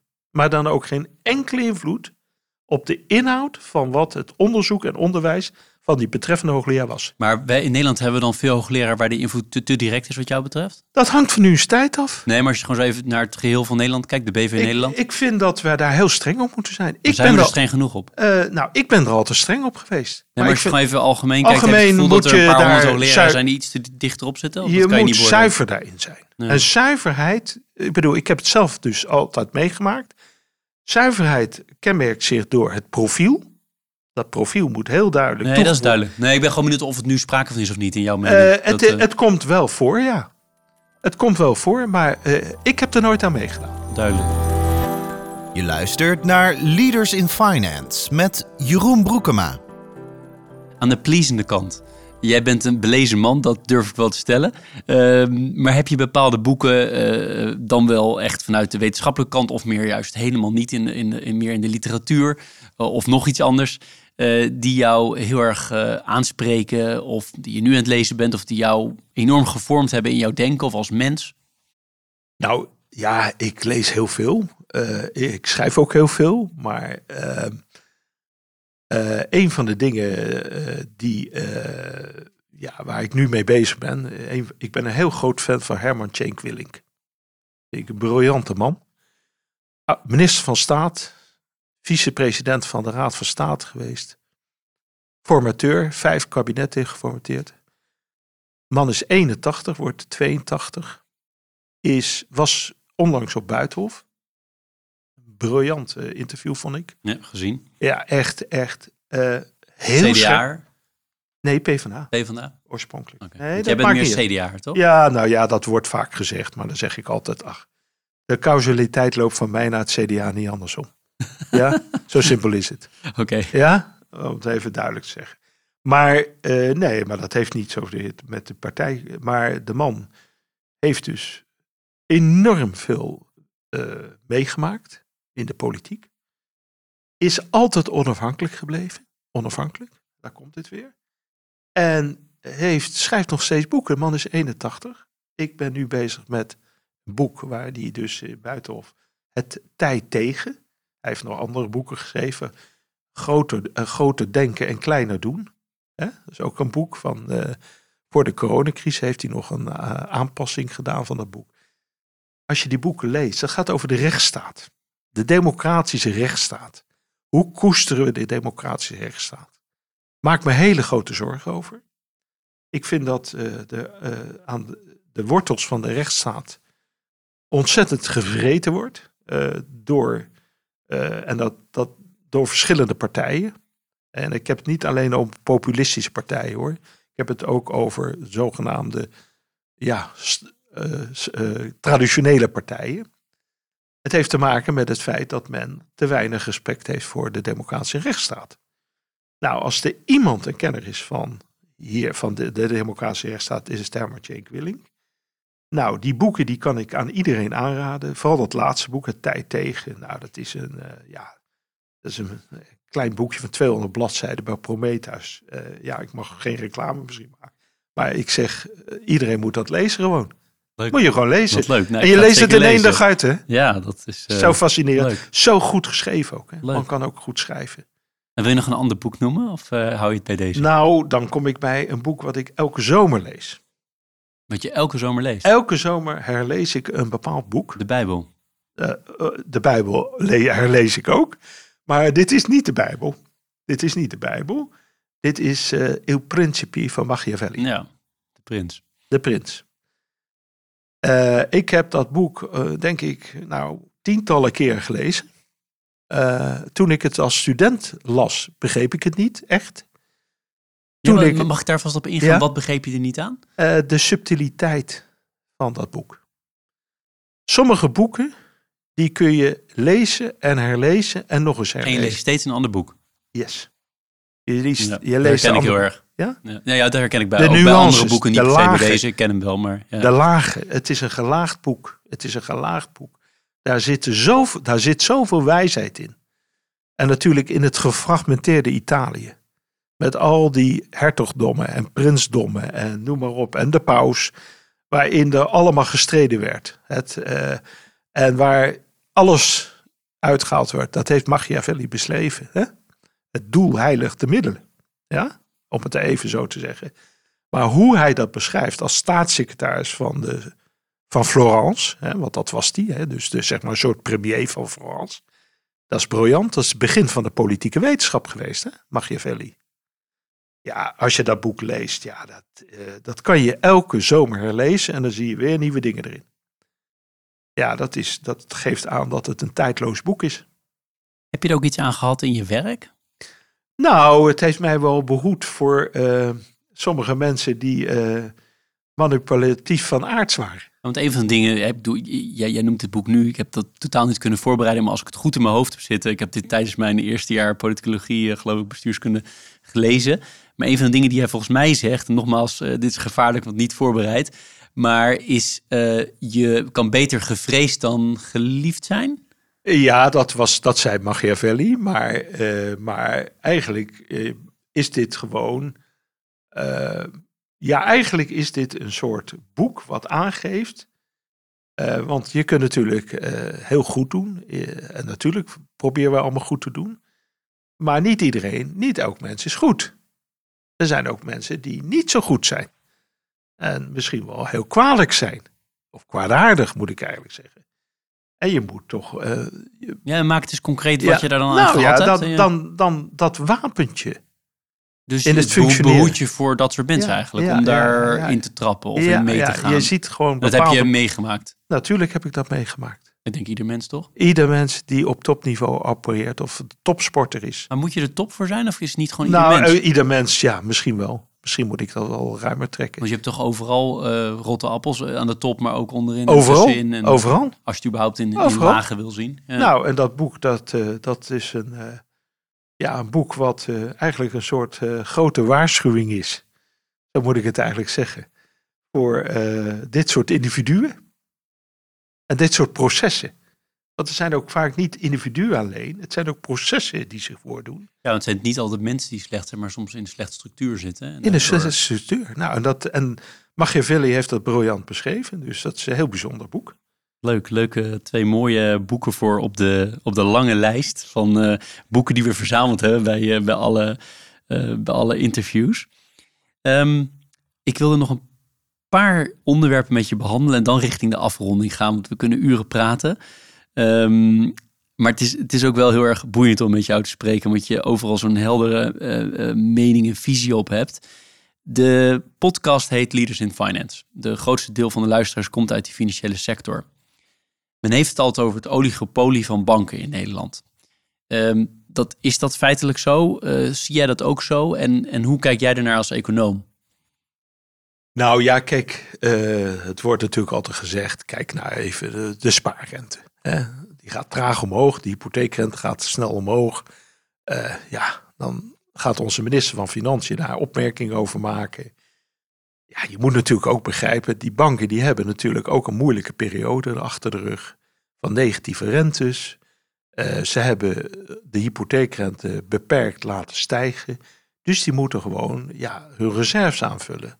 Die moeten zorgen dat ze goed gecapitaliseerd zijn. Dus dat speelt ook. Dus je moet heel genuanceerd zien. Maar het is natuurlijk zo dat het bankenlandschap ja, niet heel erg eh, gediversifieerd is. Daarom, ja, hoe los je dat nou op? Ja, dan is er maar één oplossing. En dat heeft te maken met contestability of markets, zoals dat heet. De betwistbaarheid van markten.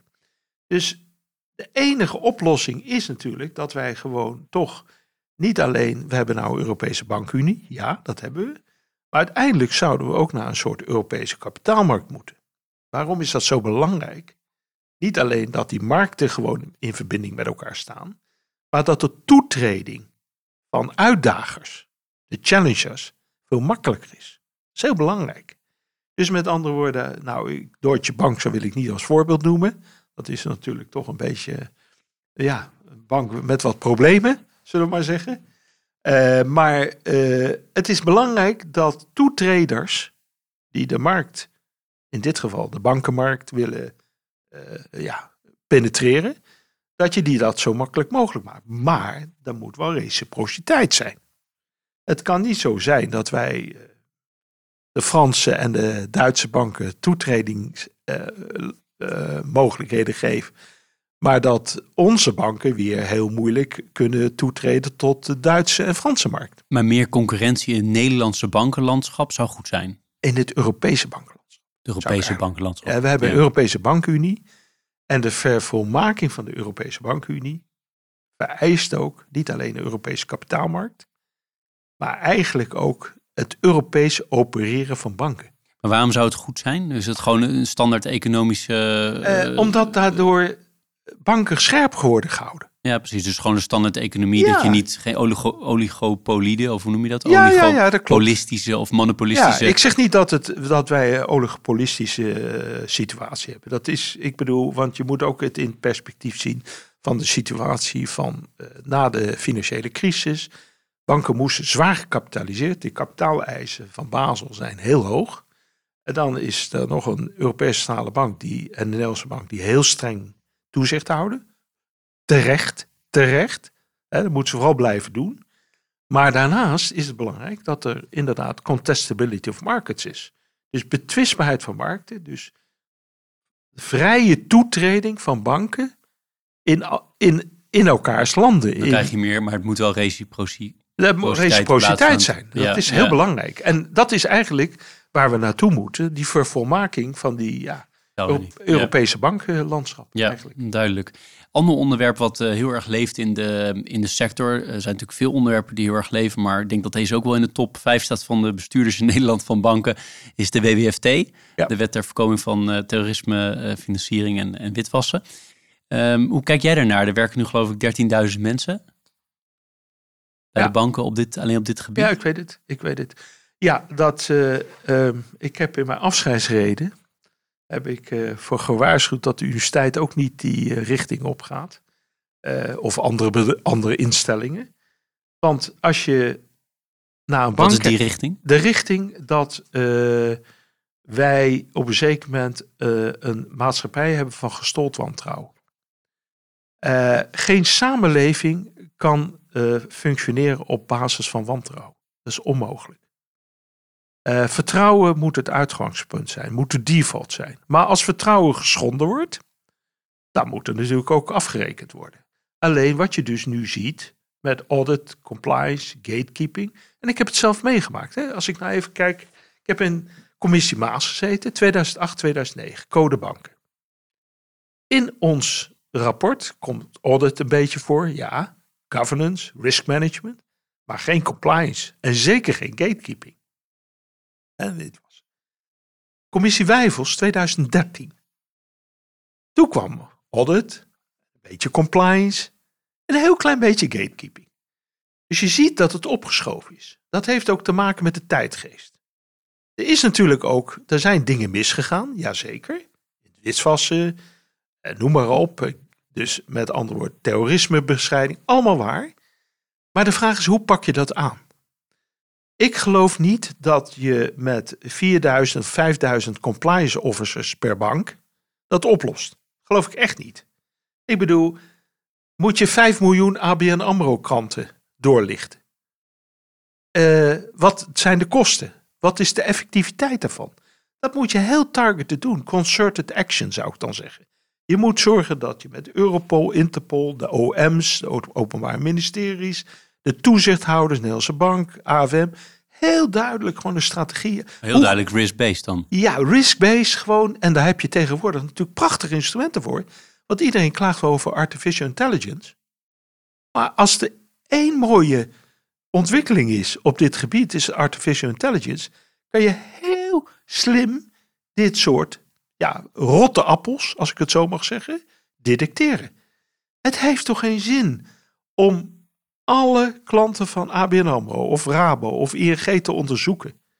Ik bedoel, hoeveel procent zitten daar aan rotte appels? Is het een taak van de overheid dit of is het een taak van de private sector? Het is een taak van beide, zou ik willen zeggen. Uh, de private sector moet gewoon goed opletten. Kijk, op een zeker moment als een klant hebben die allemaal met contant geld betaalt. En uh, in veel te dure auto's komt voorrijden. Uh, uh, MKB'er. Ja, dan kan je je afvragen van, is dit nou allemaal wel netjes verdiend? Huh? Dat weten we niet. Maar dat kunnen we nee, onderzoeken. Maar je zou dus even als advocaat van de duivel zou je kunnen zeggen: ja, waarom moet een slager hoeft hij niet te checken waar dat geld vandaan komt? Waarom moet de bank dat wel? de bank heeft een verantwoordelijkheid om gewoon, maar dan niet op de, zeg maar, we hebben nu dus, eigenlijk moet je het zo formuleren, dat zeg ik soms wel eens, hè?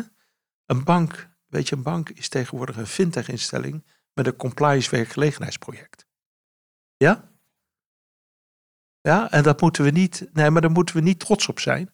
Dat is een foute ontwikkeling, want dat betekent dat alle winst van digitalisering, alle winst, nu ook van artificial intelligence, gaat niet uh, gebruikt worden voor het bedienen van de klant. kijk even naar alle bankkantoren die verdwenen zijn. In mijn plaats Oosterwijk is nog maar één bankkantoor, Rabo. Vroeger had je naast de Rabo de ABN AMRO, ING, uh, eh, zelfs Fortis. Hè? Uh, korte tijd helaas. Maar je had bankkantoor. Nee, mijn vraag was eigenlijk van waarom moet, die, waarom moet die bank dat wel doen en heel veel andere... Je hebt natuurlijk heel veel portwachters, uh, gatekeepers, maar die bank heeft blijkbaar dus toch een publieke functie in deze. Die heeft een publieke functie om gewoon met verstand en gewoon wat vroeger het boerenverstand was van een bankier, die op een moment dacht van hé, hey, dit is toch wel een hele aparte klant. ik bedoel, kijk je gewoon naar uh, de auto, je kijkt naar het contante geld, je kijkt naar uh, de extravagante levensstijl die niet past bij uh, het verdienmodel van zo'n klant. Nou, nee, maar goed, er gebeurt natuurlijk ook vaak genoeg dat er wel klanten ja, maar dat gewoon veel verdiend kon worden. Ja, maar dat, men, ja, maar dat gebeurt ook wel. Of er gebeurde. En nu hebben we dat allemaal geformaliseerd. Kijk, en de vraag is, is dat formaliseren daarvan, heeft dat nou effect gehad? En dan zeg ik nee.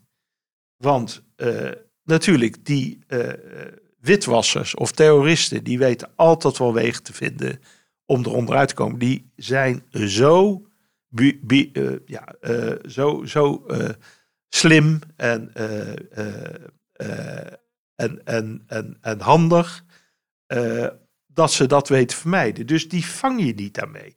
Die vang je alleen maar met een hele gerichte aanpak van niet alleen nationale toezichthouders, eh, in samenwerking met banken natuurlijk, maar ook internationaal, Europese toezichthouders. En zo moet je dat aanpakken. Want anders worden de kosten Dus disproportioneel. het is doorgeslagen, zeg jij. Het is doorgeslagen, maar dat heeft te maken met het feit dat wij een samenleving hebben gecreëerd. Dus ik wil het ruimer trekken. Een samenleving hebben gecreëerd waarin we elkaar niet meer vertrouwen. Nee, dat komt weer terug bij je Cenk Willink boek. Ja. Toch? Ja, Dat en dat betekent, ja, maar dat betekent dus twee dingen. Eén, je moet eh, de fundamenten van de rechtsstaat, de instituties zoals, eh, die moeten eh, trusted institutions. Je moet instituties hebben die vertrouwd worden door de bevolking. Daarnaast moet je mensen hebben die dat invullen, die ook vertrouwd worden. Ja? En daarnaast moet je good governance hebben. Vind ik ook heel belangrijk. En wat is good governance? Good governance, hè, ik heb zelf eh, medegewerkt aan de code banken, dus ik weet wel wat eh, good governance is. Dan zegt iedereen, ja, je moet onafhankelijk zijn. Je moet deskundig zijn. Je moet, eh, je moet voldoende tijd hebben. Je moet,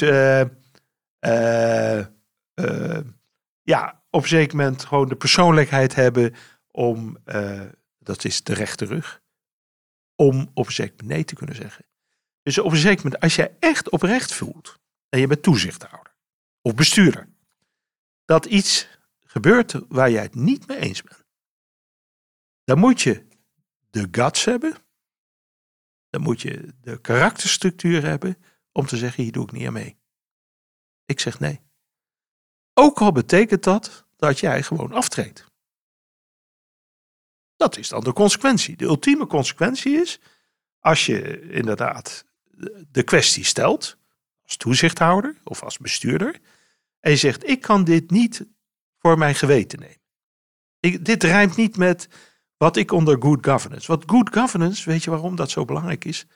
Dat, dat, dat beschermt tegen de zwakheden van mensen. En wij zijn allemaal zwak. Heb jij die punten ook wel eens gehad in je loopbaan dat je echt, eh, nou ja, dat je moeite moest doen om recht terug te houden? Ja, ja, zeker. En daar ga ik niet over praten. Nee, dat snap ik, maar wat heeft je geholpen om het te doen? Eh, trouw aan mezelf. Mijn waarden en normen, die komen in dit geval van mijn, ja, mijn geloof, maar ook mijn, mijn persoonlijkheid. En dan zei ik, hier ga ik niet aan meedoen. Hier doe ik niet aan mee. Dus, en dat zei ik dan in de beslotenheid. En dat was toen soms pijnlijk, maar achteraf was je er waarschijnlijk heel blij mee. Ik ben trouw aan mezelf geweest. Ja. Ik ben trouw aan mezelf geweest. Ik kan, en ik wil niet die bekende spiegel waar je in kan kijken. Dat is zo'n cliché geworden. Maar Ja, maar het is wel wat het is. Het, ik, ik kan. Ik ben trouw aan mezelf geweest, altijd. En zaken die zich afspeelden waar ik het gevoel had: dit kan niet. Hier kan ik niet de verantwoordelijkheid. En ik ben vaak ook voorzitter of vicevoorzitter geweest. Hè? Dus dat is eh, de, de verbindende functie. Ik zeg altijd: ik dacht dat. Iedereen zegt altijd: jij bent de baas. Je bent de baas hiervan en je bent de baas. Ik zeg: ik ben helemaal geen baas, joh. Houd toch op. Ik zeg: ik dacht dat ik begonnen was als dirigent. En ik heb ontdekt dat ik een schapenherder ben. Dit zou een heel mooi einde van de podcast kunnen zijn, waar het niet dat ik alle gasten dezelfde twee eindvragen heb gesteld. Namelijk, één daarvan is, heb je tips voor starters op de arbeidsmarkt? Ik zeg altijd in de financiële sector, maar mag ook in de wetenschap zijn of waar jij wil. Maar heb je e- één of enkele tips die je hen zou willen meegeven? Of die je misschien de jongens, uh, nu dus, stel dat Sylvester Eifinger nu zou beginnen aan zijn loopbaan, wat je hem dan eh, zou meegeven? Nou, eh, wat ik altijd tegen mijn studenten heb gezegd, als ze me vroegen van, hey, wat, wat zou u mij aanraden? Dan zeg ik, doe iets wat je leuk vindt. Want een rotbaan werkt, went nooit. En die Mercedes voor de deur, die went wel. Dus het gaat om de intrinsieke motivatie die je hebt in het werk wat je doet.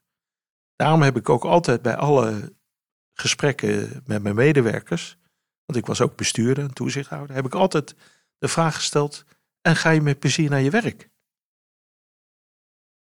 En dan, dat zijn denk ik heel veel mensen die zeggen ja, maar het is niet zo. nee, dat klopt. Maar die vraag moet gesteld worden. De vraag moet gesteld worden: ga jij met plezier naar je werk? Dat is de eerste vraag waar ik mee begin. Ik ga niet vragen: ben je gelukkig? Dat vind ik een beetje embarrassing eh, question. Want dat kan ook van persoonlijke privéomstandigheden afhangen. Maar ga je met plezier naar je werk? Dat is de belangrijkste vraag die je aan medewerkers stelt. En dan zie je aan hun ogen of het klopt of niet klopt. En dan probeer je er wat aan te doen, als dat niet zo is. En als dat wel zo is, dan ben je heel blij. Volgens mij heb jij eh, altijd en nog steeds enorm veel plezier in je werk. En wat ik ook heel mooi vind, dat wil ik alvast teruggeven, dat jij ook overkomt als iemand die daar heel dankbaar voor is. En die ook beseft dat je ook veel geluk hebt naast heel hard werken. Zeg ik dat goed of niet? Zeker, ik ben een zeer bevoorrecht mens. Zeer bevoorrecht. In mijn beroep, maar ook in mijn privéleven. Ik heb natuurlijk ook mijn kruisjes. Iedereen heeft dat. Ja, tuurlijk, we hebben allemaal onze moeilijke momenten in het leven. Maar het gaat niet zozeer om die moeilijke momenten. Het gaat erom hoe je ermee omgaat in het leven. Dat met alles zo. Mooi. De laatste vraag is altijd dezelfde. Heb jij nog iets? We hebben heel veel besproken. Het is een, uh, een hele lange podcast geworden. Maar nou, ik vond het, wat mij betreft, geen seconde saai of oninteressant. Integendeel. Maar voordat ik je ga bedanken, vraag ik altijd: heb jij nog iets waarvan je zegt, ja, Jeroen, dat had ik toch nog heel graag willen benoemen? Of wil ik nog meegeven aan, uh, aan de luisteraars van, uh, van Leaders in Finance, dat tegenwoordig toch zo'n meer dan 100.000 per jaar zijn, geloof ik. Dus uh, heb je nog iets waarvan je zegt dat lijkt me leuk om te delen? Ja, zorg voor de balans in je leven.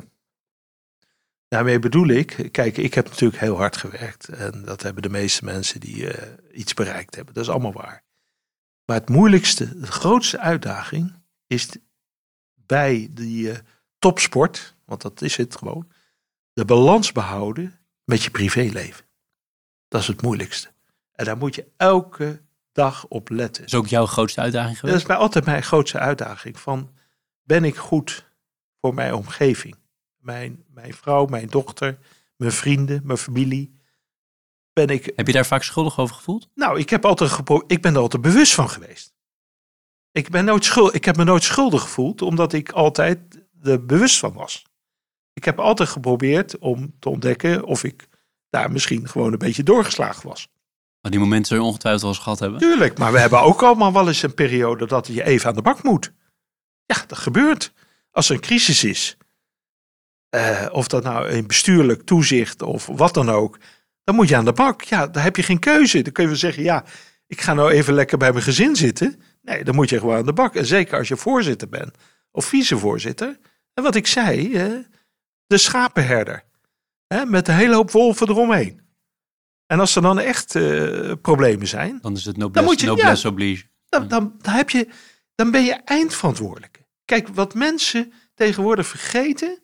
Is dat op een zeker moment, en tegenwoordig iedereen wil overal over meebeslissen, maar niemand wil de verantwoordelijkheid nemen. Uiteindelijk, als mensen mij wel eens zeiden, ja maar uh, secretaresses of medewerkers, ja maar daar heb ik een andere idee over. Ik zeg dat is allemaal goed. En ik luister graag naar je argumenten, maar er is maar eentje eindverantwoordelijk, ben ik. Daarom neem ik de beslissing. Dat is mijn, dat is mijn eindverantwoordelijkheid. En dat moet je ook respecteren.